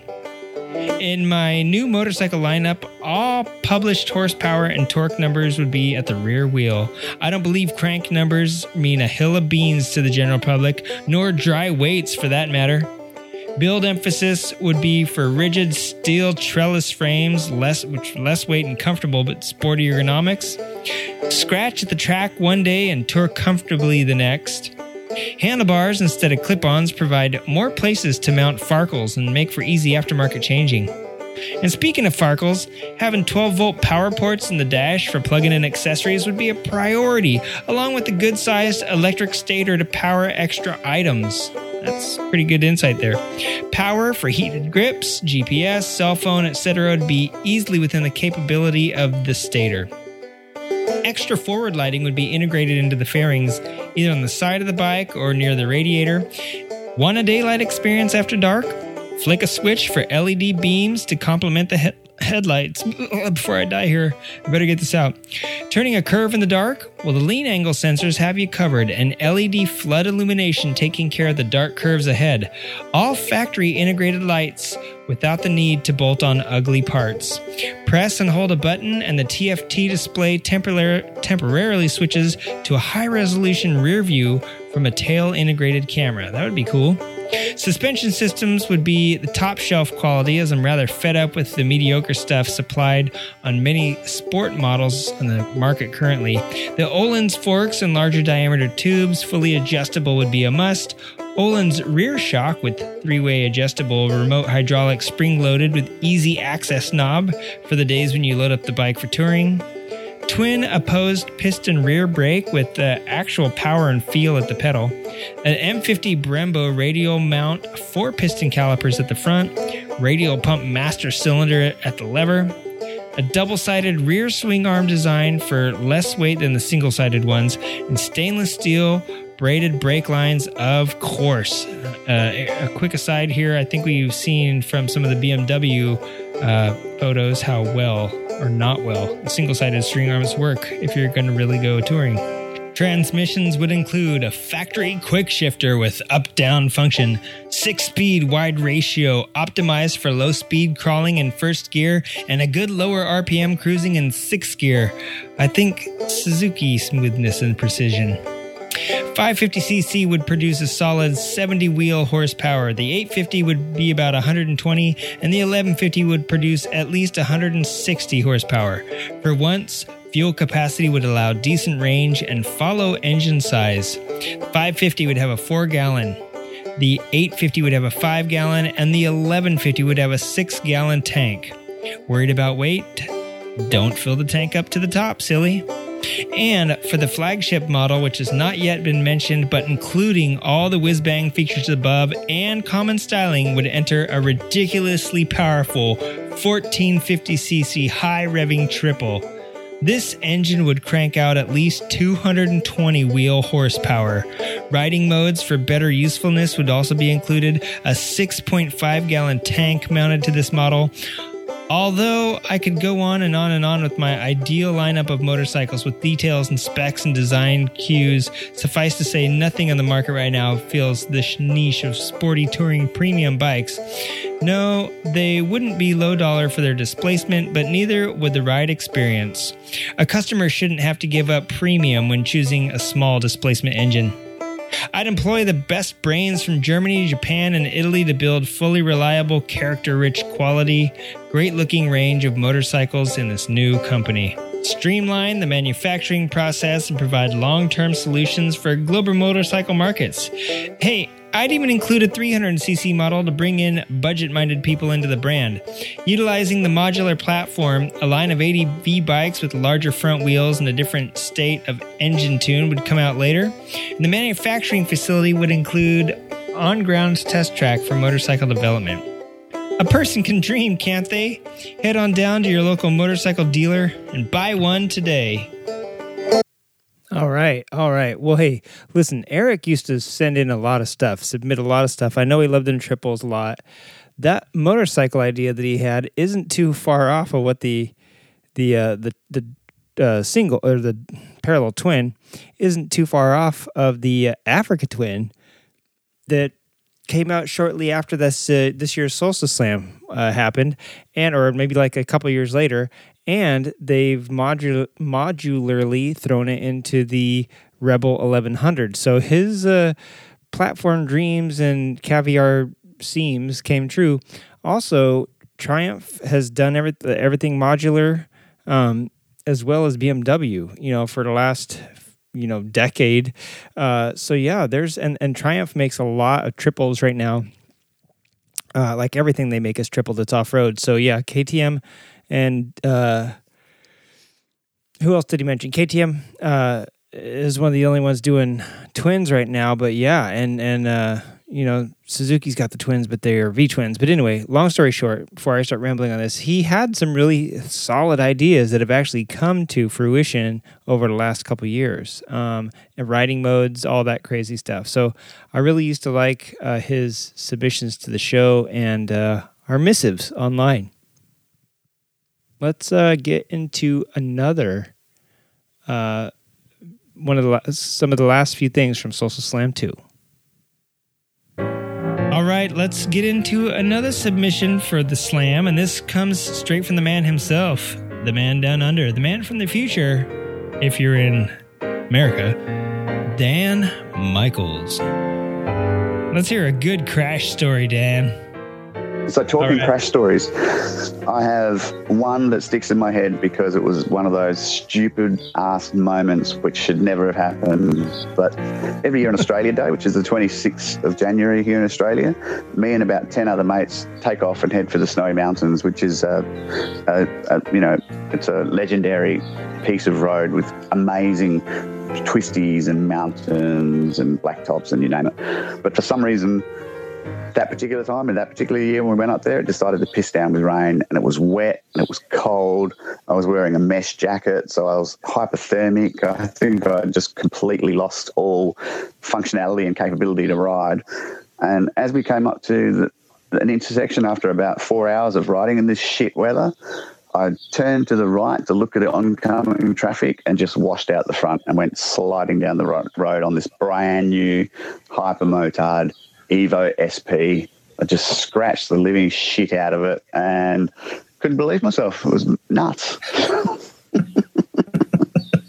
just got up, uh, kind of going. Was this a dream? Was this a bad, bad dream?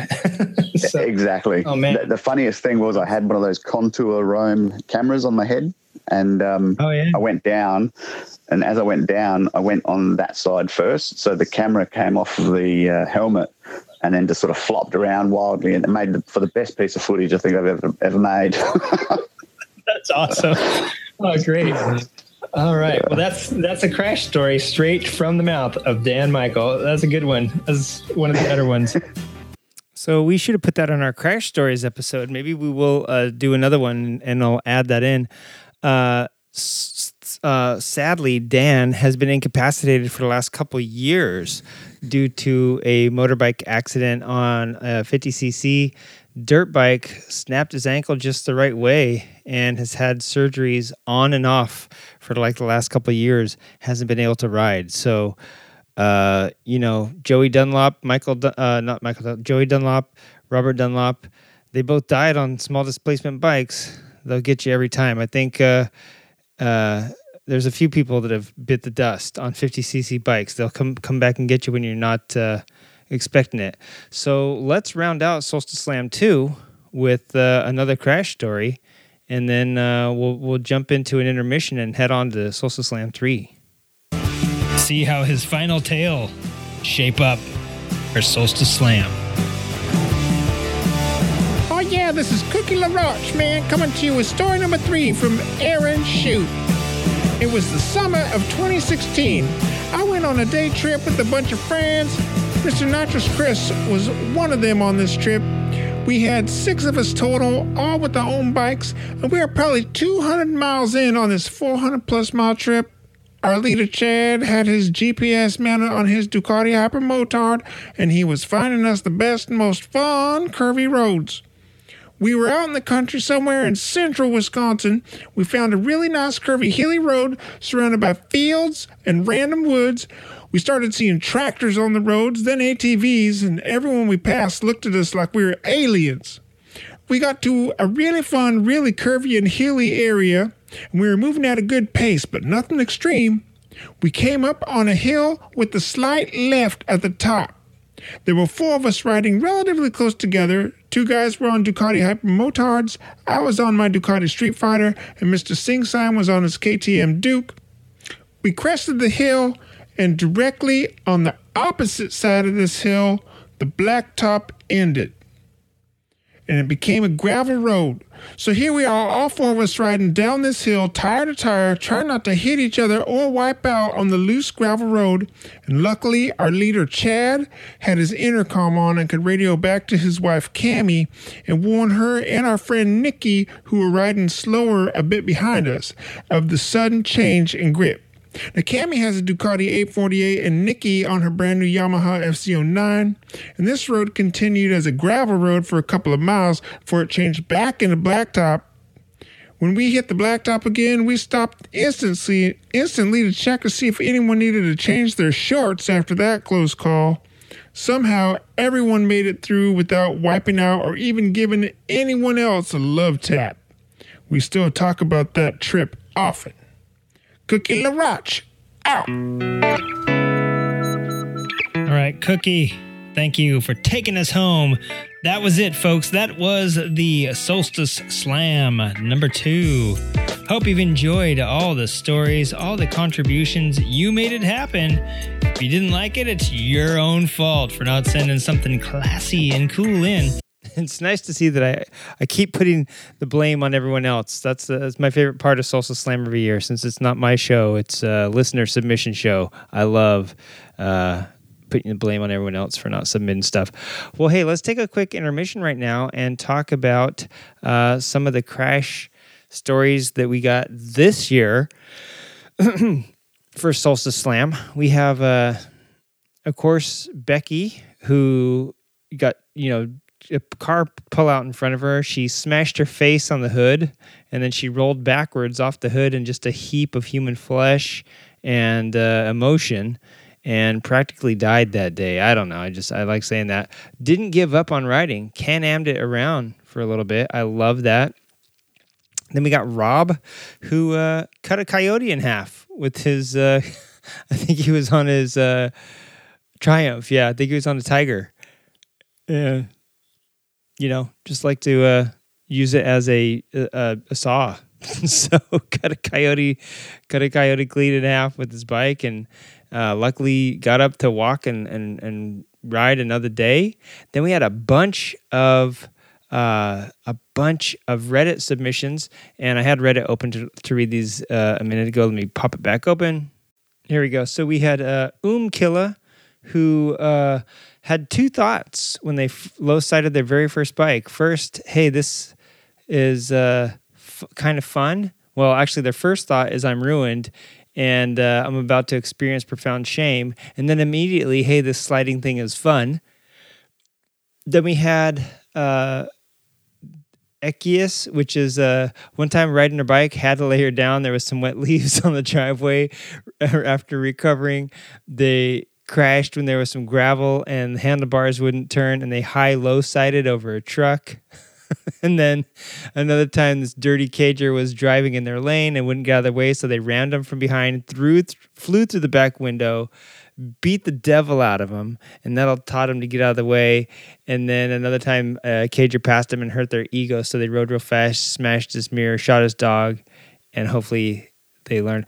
You know, that one's probably a true story. Uh, then the other one, Shot Dog 42, rear tire blew out. Then my world turned slow mo as the rear end came around to the left and to the right.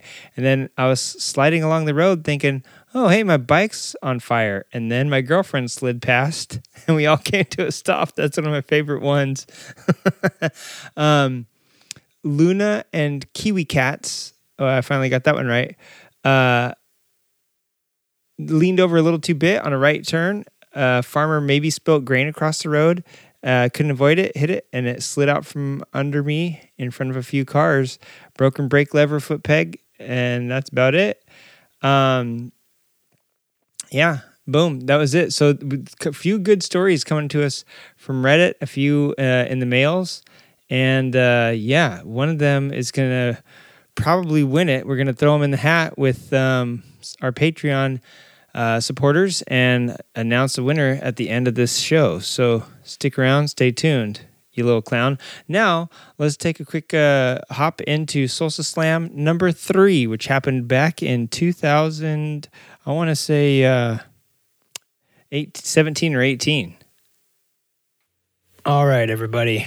It's the show that I'm sure you're all waiting for the time of the year that we do Solstice Slam. But first, with no further ado, enough from me. Let's talk about you. This could be my submission for the slam. This rhyme is about as tasty as rotten ham. All right, let's get into the show.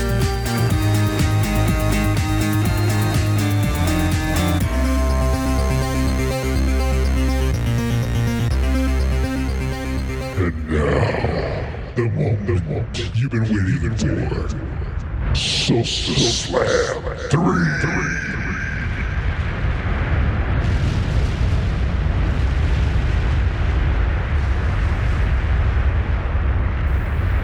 Oh, yes. The slam. Number three. Going down in the books. All right. Our first submission comes to us from Dangerous Dave Shoop. You may know Dave as a fierce, fierce competitor uh, in the Motorcycle Podcasters Challenge. And uh, one of the reasons why probably one of the other podcasts won last year instead of us. Um, if you followed along last year, we came very close to taking second spot. I think it was a third. 12 points. Um, one more city would have done it. And uh, I was on vacation for a week too. So that was all in a couple weeks of riding. And uh, Dangerous Dave, man, he's always up to something new. And this year, he's got something for us. Let me read. Let me wet my lips. All right, let's get into this. Well, I bet you thought I forgot to send something in again. Wrong. So you've seen the posts, but here's the story of a hammer gone bobber. I bought the hammer several years ago. I always thought it seemed to be a modern interpretation of the cafe racer. I enjoyed riding it and I loved the bike, but I wanted something extra special. He spelled butt, B U T T, by the way. yes, but I wanted something extra special. So for about two years now, I've had these plans bob the fender, minimize the rear. You know, a modern day version of a bobber. No, not a crappy Indian version. No, not a weak Triumph version. More like my interpretation of the old school meets new sport bike version. So finally, this winter, I started the project. I bought a used fender. I got my son, who's going to school for welding and metalworking, to chop it and I waited for two weeks for the guy who was to install the taillights, but that just never worked out. Finally, I decided to do it myself. I bought a set of LEDs online, and I actually called them first. Went to test them, and guess what? Nope, it didn't work. It seems that Victory had a great idea between 2005 and 2007 of running a 9 volt lighting system at the rear taillight. This meant that the rear tail light got 3 volts on the running light and about 3.1 on the brake light. What the fuck? Fortunately, I found a plug and play kit online which converts it to 12 volt. 100 bucks later and voila, I have rear lights that actually work. I buried the plate back in the rear fender underneath sport bike style and she's finally road ready. I've enclosed a couple of pics. I hope you've enjoyed the story. Dangerous Dave. Cannot wait. All right, let's get into our next, next submission. Sorry, guys. It's like super late. I'm like seeing ghosts around here. Like, it's crazy. I'm staying up for slam. I stayed up super late in order to get the last submissions. All right, next story. Hey there, Mr. Producer. For this year's Solstice Slam, I thought I would uh, just go through my service notes that I have for my original VFR that I bought many years ago to commute back and forth between my home here in Marietta and when I used to work in Irvine. It was about a 70 mile or so one way trip. Um, so, looking through the service notes, I bought the bike with a little over 33,000 miles and primarily just did the the basic oil change, oil filter. Um, I, I, tend to do an oil filter every other oil change, uh, but I keep the oil changes at about 2,500 to 3,000 miles. Um, some modifications have kind of come and gone. I still have the Micron pipe that I put on it in 2003 at about 37,000 miles. Um, chains have lasted me anywhere between uh, 15,000 and 20,000 miles. And surprisingly, regardless of the maintenance I do on a chain, it doesn't really seem to change how much, uh, how long it lasts. Uh, I, I, did a couple experiments where I just put the chain on and left it and didn't even adjust it, and it, um, I still got about twenty thousand miles before the the slapping got uh, uh, too much. Um, but generally, I, I, try and keep them adjusted and clean, and um, maybe every thousand miles or so, I'll get down there and, and, wipe it off and just put some new lube on the outside of it uh, and adjust it, make sure it doesn't have any uh, tight or loose spots. Um, I did put a at one point, I put Scottoiler's auto luber on it, where it's supposed to drop a little bit of chain lube on um, as you're driving along. It's vacuum actuated, so as soon as you start the bike, it, it starts dripping it a little bit on there. But that was excessive. It, it really made a mess, and I could never dial it in so that it would um, put just the right amount of lube on there. Uh, but again, considering what I learned, that it really doesn't matter for me uh, whether I uh, to um, get the most mileage out of it, I figured what's what's the point of having that extra stuff on there. Um, I remember, let's see, back in 2004, uh, at about 77,000 miles, I put a Factory Pro shift kit in it uh, because the shifting was getting kind of notchy, and that is, I don't know what it cost, maybe 80 bucks back then, and that is easily the the best mod that I've done to it. The shifting is is like butter right now. It's uh, um, so smooth, and and that's you know um, um 150,000 miles ago or so, and and still the super super smooth shifting. Uh, I put Dualstar heated grips on there in 04 as well. Um, those are still installed, but I don't have a um, I don't have a, a fuse in there, so the so those don't work. Um, but I haven't really used them that much. I when um, I noticed when it just got too cold, then I was wearing my heated gear, and um, I I wired up for that probably a year after I put the um, the heated grips on, and the the heated gear is just so much better with um, the Gerbing's uh, jacket and uh, heated gloves. You just can't go wrong with that. Um, and occasionally out here, I'd, I'd see temperatures down as low as, uh, you know, the mid to high 30s, low 40s, anything like that. And you're and on a hour or so commute, you definitely want to gear up a little bit warmer, and, and heated gears is the way to go there. Um, 05, I put in Race Tech uh, gold valve emulators in the front.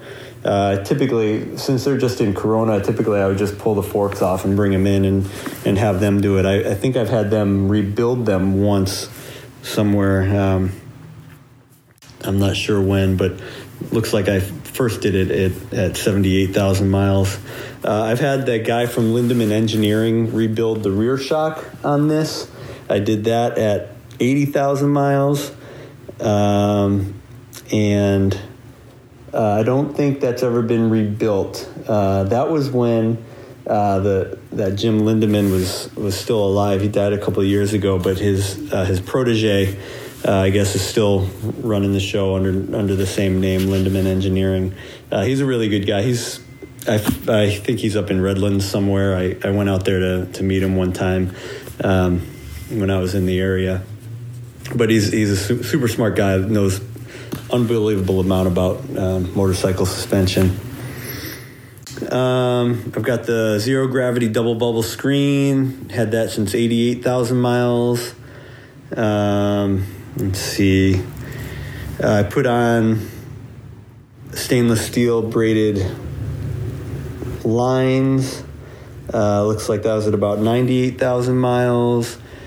Um, new batteries. Let's see, 103,000 miles.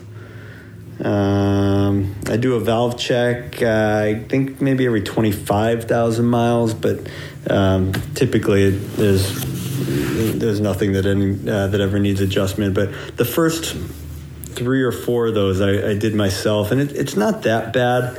Um, it's not too bad getting to the front heads, uh, uh, the front valve covers. The rears are a little bit tricky um, to get to. Uh, it's but it's it, it's a day long project, two days if you if you're not rushing it, um, and you know if, if you're not looking to get the bike back on the road, you can really take your time and um, and it, but it really isn't that bad. It's the the shim under bucket or whatever, so um, even replacing the the shims isn't too difficult. Um, but now the the last couple years, I just bring it into um, a shop and let them do it, and it's just easier for me that way. Uh, let's see, what else have I got on here? Um, coolant flushes I do. Looks like every couple of years. Um, and see, in 2007, at about 152,000 miles, I put in a, a regulator rectifier from a Gixxer, um, and that worked great because the I, I, forget if this had a stock reg rec on it, but um, I just I had a meltdown one day. The starter relay uh, melted down, and um, and I, I assume it was from the regulator rectifier. I replaced the starter relay, uh, and I put the that Gixxer reg rec on there, and I haven't since. Um, so ever since then, all my other bikes, all my other street bikes, I, I put in Gixxer reg recs. Uh, on the five VFRs that I had, I they all had the those regulator rectifiers. Um, they've they've worked great for me. They're beefier units. They got these nice big fins, um, and I've I've never had a problem. Uh, brake pads here and there, uh, checking valves. Oh, looks like it did. I did do the at 188,000 miles. I rebuilt the Race Tech front forks. I had them probably just uh, seals and and flush the uh, replace the fluid. I'm assuming. Uh, I think it was more of a maintenance thing. I figured after 100,000 miles, just to do it, but I don't remember having any problems with the front forks. Uh, valve checks, chains, tires. Um, I've replaced the wiring here at to the regulator rectifier and to the stator. Uh, and I, I know I, I did replace the the stator at one time. I, I I breezed over these notes and I can't find exactly where it happened. I remember the bike sat for about six months while I was planning to do that. Um, only because I was always trying to just get better charging out of it because uh, I have a, a LED voltmeter on it, and um, depending on how long I was riding and how much stuff I had plugged in, it, um, sometimes the charging would go down. It would it would show only about somewhere around 13 volts. Um, so I was always trying to fix that, but um, and I never really got it squared away. But I've never been left with a dead battery, and now I've got a, a, a lithium ion battery and I've had that for maybe a year, and I don't even plug that in. The old lead acid batteries, I always plugged in every night. I would plug it into the battery tender. Uh, but with this, with the new lithium ion batteries, I don't do that, and and this bike will stay parked at the airport for two weeks, sometimes close to three weeks, and I'll come out there and it just starts right up. Um, so I. Uh, not too worried about about the charging on it, even if it shows you know that, it, that it's not giving a great charge. Um, but what it does now is after about a, an after about an hour on the road, the the charging just starts to trickle down a little bit. Um, based on that that meter, which you can't really you don't know exactly what it is, but it just it shows a good 14 volts, and then it drops down to 13, and then it just kind of stays there. Um, but since I've never been stranded, then you know if it ain't broke, don't fix it. Um, yeah, and that's about it. So bike doesn't see as many miles as as it used to uh, when I was riding every day back and forth to Irvine, but now it, uh, my commute is basically from from home to LAX, uh, 90 miles or so, and um, that's just as much fun on the bike as as it ever has been. And it's on the way home from the airport. Last week I rolled 264,000 miles, so I'm at 264,008 miles on it as of right now. so uh, that's it. That's my my original gangster '94 VFR 750. Talk to you soon. Looking forward to Motorcycle Podcast Challenge, bringing home that trophy.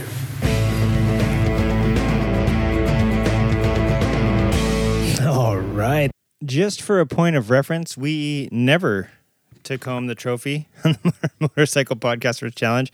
We actually named our team the very last time we ever did that was Shoot for Last. We were going for last place.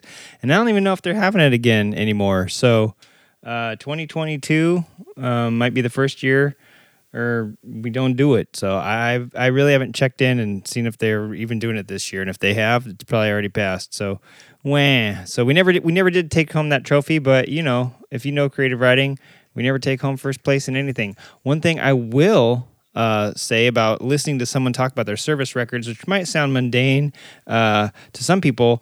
It's interesting if you listen in detail to what um, Bry was saying there about the uh, reg recs. You know, everything's got a GSX-R reg rec. Some people are like, "Hey, I didn't know I could put a GSX-R part on a Honda," um, and also the chains uh, on these, you know, quarter million mile bikes that he has or had, um, lasting fifteen thousand miles ish. You know, uh, 20 20,000 miles, something like that. So, um, yeah, there's ever since that podcast there's been um, I think he's he's down to the VFR that I have and the VFR that he has.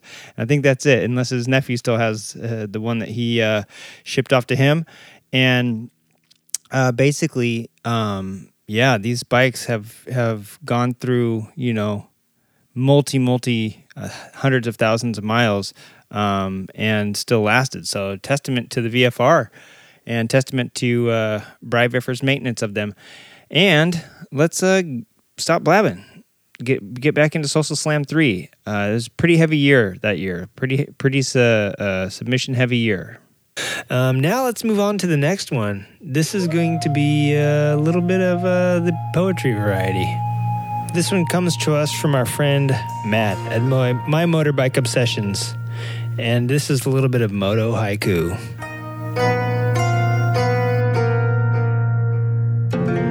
Blood, sweat, tears, foul words. Who thought self change is better? Damn tire bead won't set.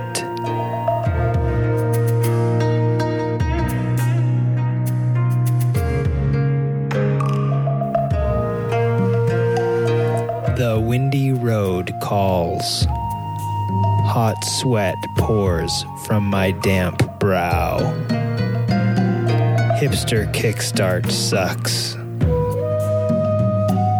Enjoy, fellas. Matt at my motorbike obsessions. All right, thank you, Matt, so much for a little bit of the uh, 575. Two of them, my friend. Usually haikus and limericks come in the dirty variety on St. Patty's Day, but today they came in the motor variety for Solstice Slam 3. Um, and if you want to check out a really cool blog, go check out my motorbike obsessions. Also, Matt, uh, checking in from Japan once in a while. He is out of the Navy. He is back in the States, and I cannot wait to do some more uh, historical collaborations uh, with my motorbike obsessions and uh, get back into the uh, the swing of things. That was some really fun episodes that we did regarding licensing in Japan and the, the Cub and Super Cub, which I know some people confuse the Cub and the Super Cub. One's 50cc has been around for 3,000 years. One's a 125 and it's been around since 2017 or 18.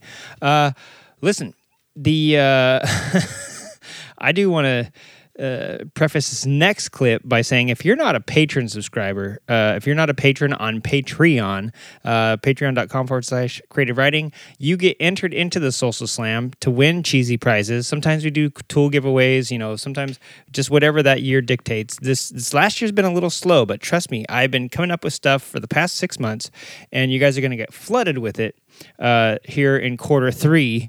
Um, but also, our patron subscribers in the past have been treated to gems like this.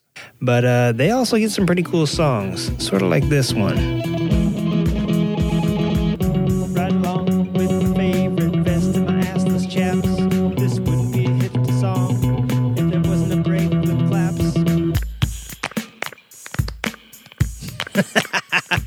so yeah, sometimes I lay them down, folks. Sometimes I lay them down. Yes. So if you would like some awesome music like the patrons got, that's a patron only jam. Check us out www.patreon.com forward slash creative riding. And that's that. All right, let's get back to the slam.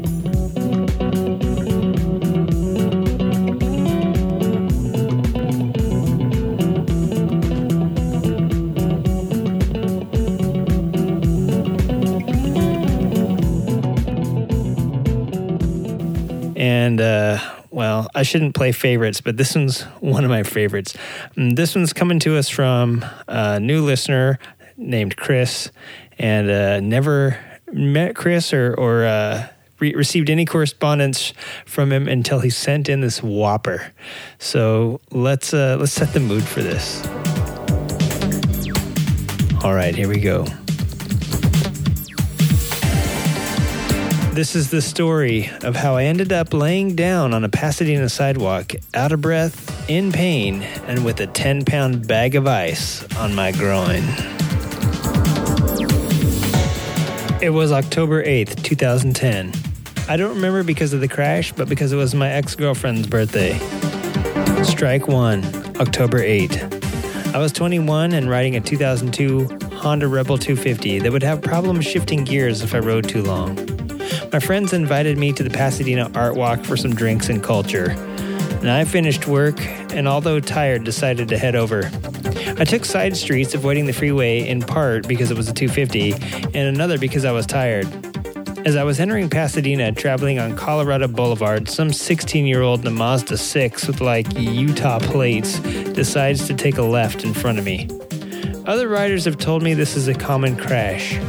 I hit her passenger side front wheel. My bike goes up in the air and comes back down on top of my leg. I feel the exhaust pipes start to burn my ankle through my jeans as I try to kick the bike off me. And then all of a sudden, faces start popping up all around my visor, asking questions all at the same time. Are you okay? Is anything broken? Does anything hurt? Yeah, something hurts, guy. I just crashed my body into a motorcycle at like 40 miles per hour. To literally add insult to injury, my friends are texting and leaving me voicemails asking why I'm late. Maybe it's because I can't walk due to the pain in my groin, Lorraine. And in all fairness to Lorraine, she did rush over to help. I get put into an ambulance, but I'm able to sign a waiver to be released instead of heading to the hospital. Lorraine is the first to make it to the crash site and manages to get a giant bag of ice from one of the nearby bars. She says they were all excited to find out I wasn't dead. I was still unable to walk, so I just sat down on the sidewalk, all disheveled, with some maximum helmet hair and close to 10 pounds of ice on top of my groin. My favorite part of the whole story is when I finally looked at my little Honda, there was a new dent where my groin had hit the gas tank. So that was my introduction for a while the guy who dented metal with his balls. Anyway, insurance claimed the bike as a total loss, and I forgot to tell them I had like two week old Pirelli tires on it. And uh, Pasadena also had the nerve to send me a cleanup bill because I got oil and glass all over their precious streets. I got lucky. I only walked away with bruises, swelling, and scrapes. And now I'm on an 883 Sportster and still avoid going to Pasadena.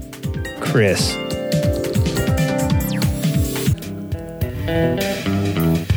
All right, next up on the slam, I think this is our final submission.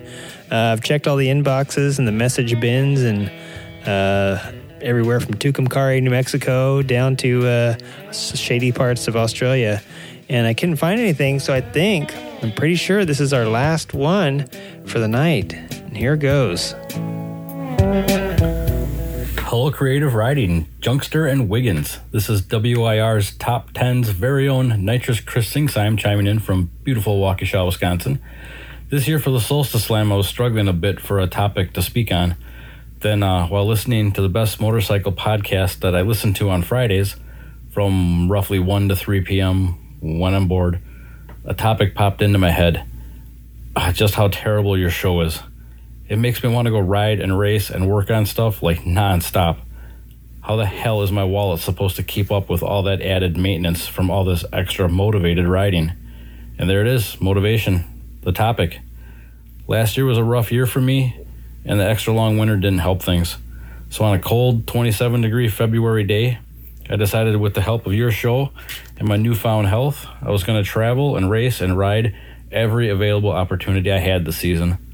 So, you guys think you're just sitting around yapping about flat track, fun rides, bike shows, or hooligan things? You should know that it keeps the fire burning in at least one Midwestern creative rider.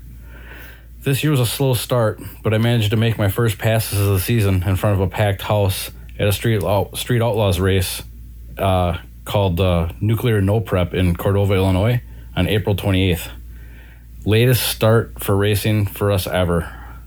Uh, I then got to go to uh, WIR after that race for our first real street drags of the season, as well as the weekend after, I believe, was our first top 10 race. Unfortunately, two races were rained out, but we won't blame you for that one, like the year prior when you rained us out like four times. But who's keeping track? Uh, in between race bike maintenance and racing and driving and work, I still managed to get about a thousand miles in on the Super Duke while listening to your show and getting more ideas of things to do or research. Again, motivation. It took me quite a bit to uh, start listening for more of the details about things you guys were talking about, and uh, I started doing more research on things that I had no real prior knowledge or interest in, and uh, it kind of it gets gets the creative juices flowing. It just makes you want to go do more and better things. Uh, speaking of which, this coming weekend I'll be leaving Waukesha and driving to Cedar Falls, Iowa, for a race called No Prep, No Problem. I'll be camping on Friday night racing on Saturday. Then Saturday night, I'll trek back to uh, the northern part of Wisconsin to uh, WIR for a $1,000 to win race on Sunday. If it seems like I'm just tooting my own horn or my own horn here, I am. I do it to hopefully get more people out to just get after it, the same way your show got me to get after it. Just to say, I want to go do more shit. I want to do more stuff like that guy or what those guys are doing. And we're only into May now there's more racing, rides, and projects to do yet. During our short two wheel season, who knows what'll come next. Thank you guys for making the downtime more enjoyable. And here's to a great 2018 riding season for everyone. Thank you guys. That's awesome. You know, I I miss I miss SingSime. Something awful. Uh, SingSime, if you're out there, I hope you're still listening to our show, doing what you do. We often think about you and uh, often uh, talk about you still in our circles here in the studio, and I know that you are doing doing dirty Dodge stuff and doing uh, you know keeping Mopar alive and keeping your no nitrous Chris bike alive. And uh, you know, the more and more we get into technology and fuel mapping and away from carburation and all that fun stuff, it'd be it'd be really cool to have uh, him come on the show for the first time in a while and talk to us about the nerd side of uh, you know basically motorcycle business and taking taking care of it out there on the track.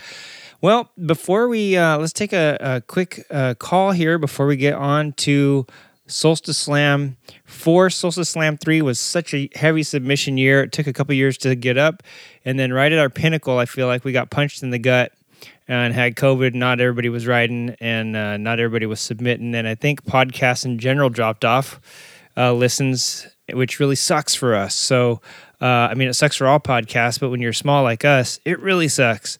So, hopefully, there's some new listeners coming back on. Uh, here's a call from a new one right now. Expiring. I'm giving you a courtesy follow-up call. All right, caller. Well, hey, let, us uh, put you Please on hold real quick, speak to a- and uh, we'll get back to you in a second. In the meantime, let's jump into Solstice Slam four. Uh, we're gonna we're gonna get into a few things here. Uh, as a friendly reminder, um, per usual, the uh, Solstice Slam is brought to you by the good folks at. Club and Pickles. They're going to throw in a few sticker packs this year for our lucky winner.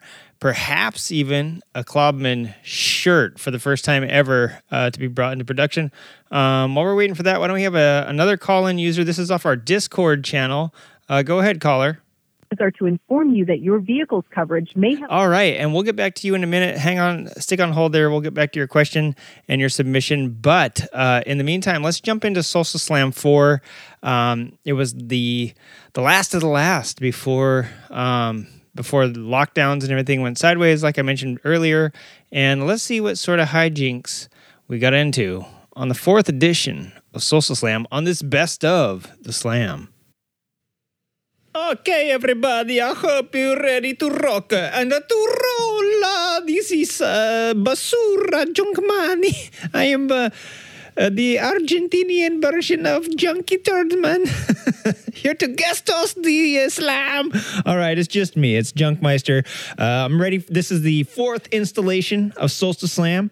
I am ready to kick this baby off, and I hope you are too. It's Friday. It's your reg- regularly scheduled show. So why don't we get into it? And this is a special show. If you've never joined us for the slam before, this is the all uh, listener content show. I have nothing. I usually have a little bit to say, but I have nothing to say this time. I guess I should turn myself up here. All comic relief aside, there was uh, on the Solstice Slam 4, which I uh, thought I had downloaded into my uh, DAW here. I did not. But uh, yeah, we had Austin from Twisted Road on, and so many things have changed. Uh, so many things, uh, you know, that he's done. Um, with his company have changed over the years, but we got a really cool chance to speak with him. And here is what he said that year. I want to say we didn't touch on this, which I just remembered, is we we started a partnership recently with Cycle Gear. Oh, and so there's five Cycle Gear locations: one in San Diego, three in LA, one in SF, and if and they they act as remote pickup drop off locations for our company. Perfect. So if you're if you if you put a bike on the site and and you, and you you can't be there for the rider when he comes, you bring it to Cycle Gear the night before, and they handle the exchange. Oh ah, man, that is so cool to have a partnership with a well-known company like that. That's another another great idea, man. I, Yeah, I, I got yeah. my, my tally down here. You have eleven great ideas.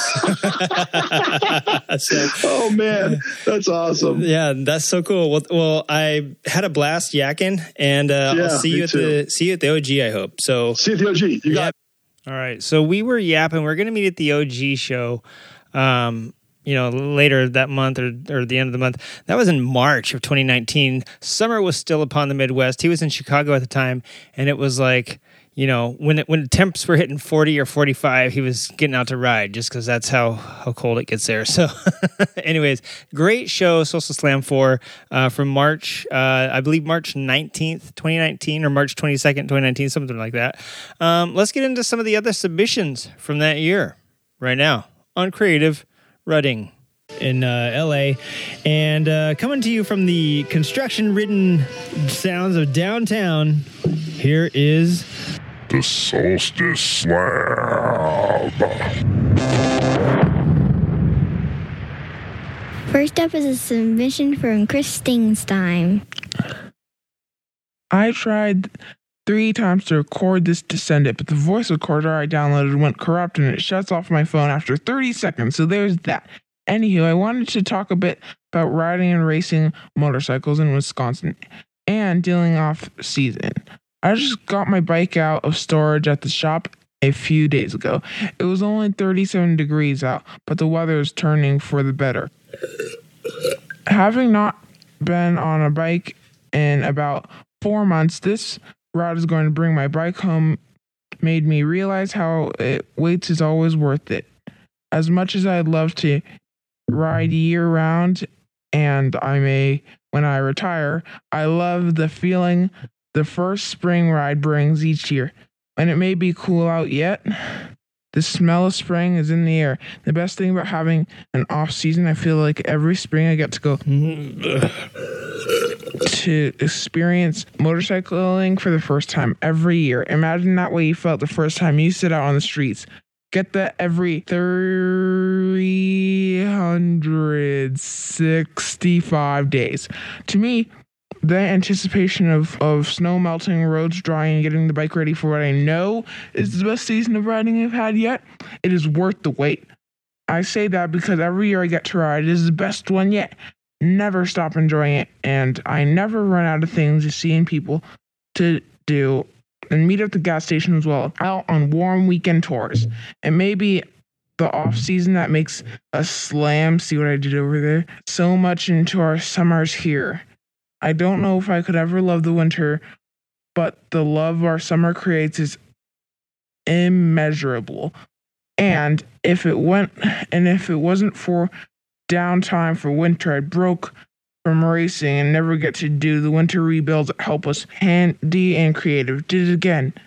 So we may not have 365 riding, make it up for sheer passion for the time we get to get. And the positive vibe you feel from all bikers in this area shows is a common love and good for the soul. Thank you to the crew at Creative Riding for continuing to put out an awesome show every week. It helps us get through that downtime and builds up excitement in the riding journal. You provide us with ideas and reasons to ride. Keep up the great work. We love and need you. Junkie Wigs and the Conjus J. Be safe. Ride long. All right, all right. G- beat it. Get out of here. Just take the money that you're owed and get out of here. That was a terrible read. That's the last time I hire a drunk person to read anything on the show. All right. Well, that was from Chris Singsheim. I think what he was getting at is that uh, if it weren't for the wintertime and their time down, he wouldn't have this glorious, glorious makeup time with his bike. And if you're checking out anything on Nitrous Chris or anything from the WIR Top 10, you'll know Nitrous Chris is going to be going by Turbo Chris this year. Thank you for another wonderful slam submission, uh, Mr. Singsheim. We'll, maybe we'll put the text for that in the notes so the readers can read it for themselves. Because uh, that jockey that I picked up over at Santa Anita when I was going to check out the uh, the Derby, you know, we were going over there to sc- scope out the uh, the show for the Californian, and I just saw this little jockey wandering around, looked like he needed a drink. The last time I get somebody like that to read on the show. All right, this next submission comes to us from another listener. Let's uh, let's hear it loud and loud and clear, fellas. Hey, Mr. Producer. Welcome back.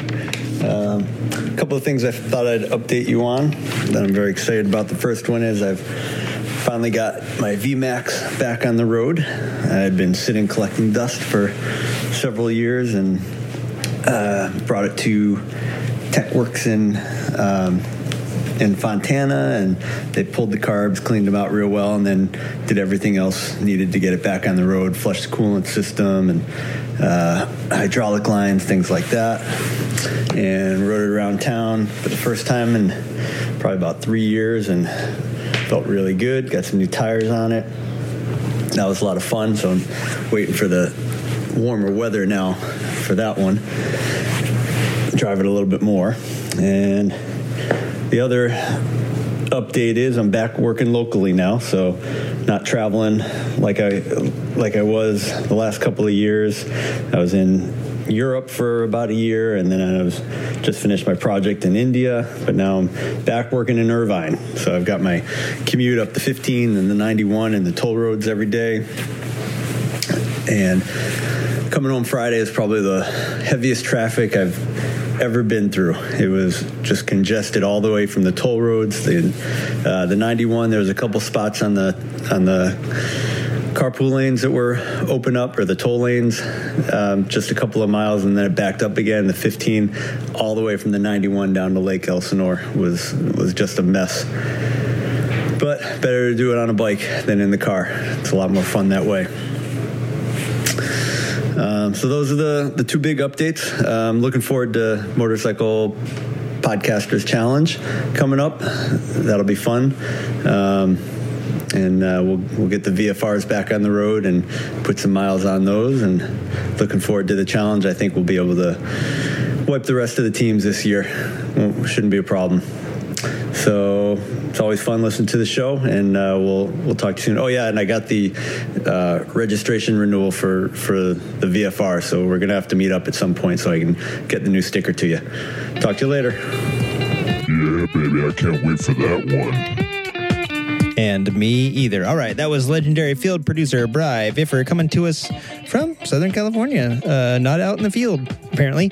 So, yeah, I am super excited about this. He's had this VMAX forever. If you don't know uh, Bry Viffer, if you go back to the other Solstice Slams, there's one where he read us off. I think it was a f- second Solstice Slam, maybe it was first one. He read us off the uh, incredible amount of miles he's put on the like four or five VFRs that he's had uh, over the few year, last few years. So, or over the decade. Sorry, sorry, Paul. I put it out there. You've had him for like over ten years. So, uh, anyway, let's get on to our next submission. And uh, I'm just as excited about this one. But I do need someone to read it. And you heard Krampus there. I think we're going to get Krampus to read it. Krampus, how how are you on uh, Canadian accents? Death and destruction, eh? All right. Well, we'll just we'll roll with it. We'll see we'll see how you do. All right. This next submission comes to us from the Great White North Pole, almost North Pole.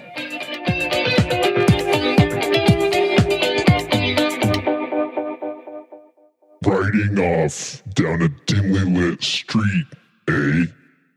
Excited for all the people I'll meet, eh? Merging into traffic's flow, often fast and sometimes slow. Nothing beats my time in the seat, eh? Listen, I got a limerick for you. It's about eating people on Christmas. Wait a minute. Before you do that, I got a better. Uh, let me just freestyle one. Uh, riding in weather that's 40 below, there must be tons of ice and there must be tons of snow.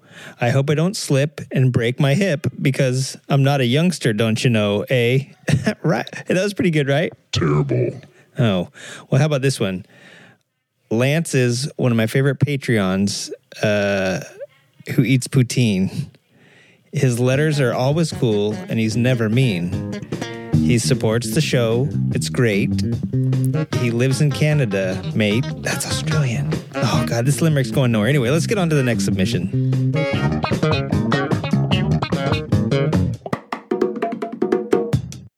Hey, Junkie, Matt from My Motorbike Obsessions here. Thought up some new motorcycle haiku inspired from my last race. Here you go. Driving deep, tap brake. Watch out, two bikes down from crash. Lay her down in hope. This next one comes from my open beginner class race later on in the night. See the green, twist gas. Hold my line, take the inside. First time, not in last. Have a great Solstice Slam. I hope you enjoy my contribution. Matt, out. I'm not the mood. But a person needs new experiences. Uh, so this is kind of funny. I uh, I actually have met three of our patrons. One from Wisconsin, who's Narissa. Uh, of course, Bri for Paul, who is letting me ride his bike, and Matt from My Motorbike Obsessions. Now, Matt, I snuck up on him at the last uh, Perris round two. Yeah, the Southern California Flat Track Association. I went out there. I wanted to see him race, and I went up to him and I started asking him about his bike, checking it out. He started telling me about it, and then I said, "My name's Junkie, by the way," and he almost spit out his water all over me. It was great. But Matt, that was a fun night, fun watching your race, and I'm glad I got to see some haiku talking about it. All right, let's. Uh, actually, you know what? That is the slam. And uh, that little piece of music I just played right there goes out to my good buddy Dad Bod. He's uh, made some music for our show. Let me use it uh, free of charge, which you can do too. And uh, if you'd ever want to submit something for the slam or submit music to the show, just let me know.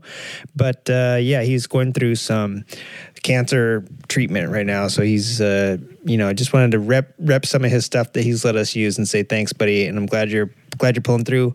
The last piece of slam submission that we have is actually a piece of art by uh, Ray up in Portland, who or up in Oregon, who is actually uh, another patron, and uh, he sent us this awesome piece of art. Now I'm going to post all the texts up there, um, like for Mr. Sting, Mr. Stingstein. that jockey, I swear to I'll never, you know, have a random guy from Santa Anita read anything again. But uh, I will definitely have um, his text up there. I will have Ray's picture, where it's actually going to be the artwork for the the show. If you go to our SoundCloud page or check us out on our Facebook. All right, I'm gonna I'm gonna fade us out here. Um, yeah, Ray, Ray, fantabulous art there. Uh, it was me doing a wheelie on my um, SR250 and uh, with microphone falling off the back of me. Oh, oh, I might not want to do that. I might want to bring this back for a hot second. Ba-da-ba-ding. All right. When you're running the board and you got like four different inputs coming in and you're pushing knobs up and down and you're slinging, you're slinging, I don't know, slinging slime. Uh, yeah, things get confusing sometimes when you see audio stuff blank out. It didn't blank out. Uh, anyways, yeah, that um, that uh, fabulous Solstice Slam 4, Solstice Slam 5 was what I called Solstice Slam. And that was 2019. That was, I'm saying, that was our magnificent year. We skipped the slam altogether in 2020. We brought it back last year, and uh, there was nothing. There was a couple art submissions, but other than that, nothing. And so I was really hoping this year would bring a little bit more uh, to the slam. What happened was I decided to include the crash stories, which is uh, great, and I'm glad I did because again, Solstice Slam lacked the traction that I was hoping it would get in its uh, you know second year trying to sc- scrabble back from from the ashes. So we're about two and a half hours in. I know you've all been waiting for this moment to see who the winner is, uh, and I'm I'm actually still uh, right now still making some more stuff that I'm going to send our patrons. I'll send to all of our patrons some Patreon goodies this year, um, as well as our slam winners. Uh, their fun and hijinks. Uh, but now, uh, before we hit the two and a half hour mark, I'm sure this is Fourth of July weekend. This take. This, this is a 12 hours of Solstice Slam uh, audio that I had to sift through here. So we're a couple days late on this, and I apologize. So hopefully you're listening to this on the fourth. Uh, happy Fourth of July to all you uh, freedom-loving Americans out there.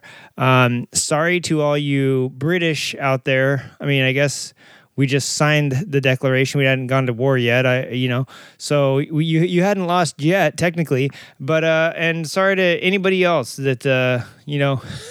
has had some repercussions from the day we're going to celebrate. But I'm, I'm going to drink some beer and listen to some fireworks tomorrow and make this country motorcycle again. All right, let's get to the winners of Solstice Slam, and let's let's hear. Well, already I could tell you, Johnny Roundtree. Uh, I really appreciate the videos that you sent for the last, you know, few months, and I think last year as well. So already, uh, in my heart, you have won our video segment. Uh, Rob last year, as I mentioned, submitted something, and his daughter submitted something in the form of some artwork, um, and I'm pulling that right up right now.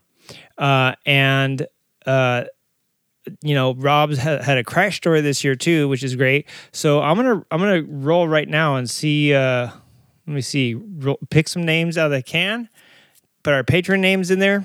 Put our sub, uh, crash submission stories in there, and I'm gonna pull it live. Actually, Tobor, maybe I'll let you read it. You've been sitting here this whole time, just listening to me gab and listen to old replays. Most of those years you weren't in. You were in the very first year of the show. You bailed me like a jerk. You stole my motorcycle, actually you came back hat in hand. Well, I guess not a hat. It's like what what would you call that? Your uh, exhaust valve plate cap in hand, whatever goes on the top of your head there, um, in hand, begging me for a spot back on the show. Junkie, that is a terrible lie. I don't have any caps, unless you are talking about my core application protection sensor which regulates the gimbal and anti-gravitational force modulator in my processor's containment unit. Dude, listen. I didn't know you pronounced it gimbal. I thought it was always gimbal. But okay, so you might not have any caps. Will you still please read the the uh, stupid thing? Yes. Okay, that's all I wanted. That's all I needed, Tobor. Just read the winner. All right, everybody. Well, the only f- uh, fair way I could think of to split the art category into would be to a. Um, oh, what am I talking about? Johnny Roundtree is the only one that's been uh, submitted any quote art this year, and so Johnny Roundtree, we're going to be sending you a. Uh, thanks, thanks for the late sound effect, Tobor. A uh, twenty-five dollar gift ticket gift I've had one beer today, folks. A gift certificate to Cycle Gear, and uh, probably a little pack of pens or something too. We got some we got some art stuff uh, picked out. Um, and also, Rob from last year, don't worry, we're going to get you and your daughter hooked up. Um, this year, the only way to decide, I think, Tobor, you can pick, and I don't want you to uh, I don't want you to like calculate or anything like that. The only way I think of that's fair for us to decide who is Solstice Slam winner uh, is take all the crash stories, put them in our can that we've had for a while that we used to have to do punishments from, shake it up, which I've done really well. I've shaken it up and up and up and up and up. and uh, we're gonna lay a target on the ground, and I'm gonna drop them down, and whoever comes closest to the target is gonna win. And this has got all of our uh, five dollar and up patrons in there, or ten dollar up patrons. Yes, it's five five dollar up patrons, um, and all of the crash submitters, even the folks on Reddit uh, who don't even know they are potentially in the running. So. I am going to go ahead and do this really quick. And Tobor, you can do the you can do the sound effect, and I might take this for video for anybody that wants confirmation that we did it fair and square. I'll see if I can get this on my phone. Tobor, you can uh, roll me out here on the drums.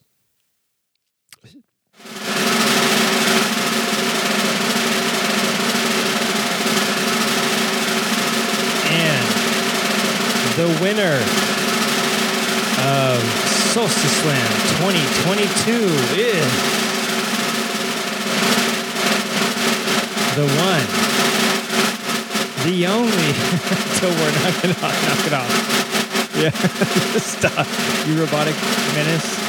The winner is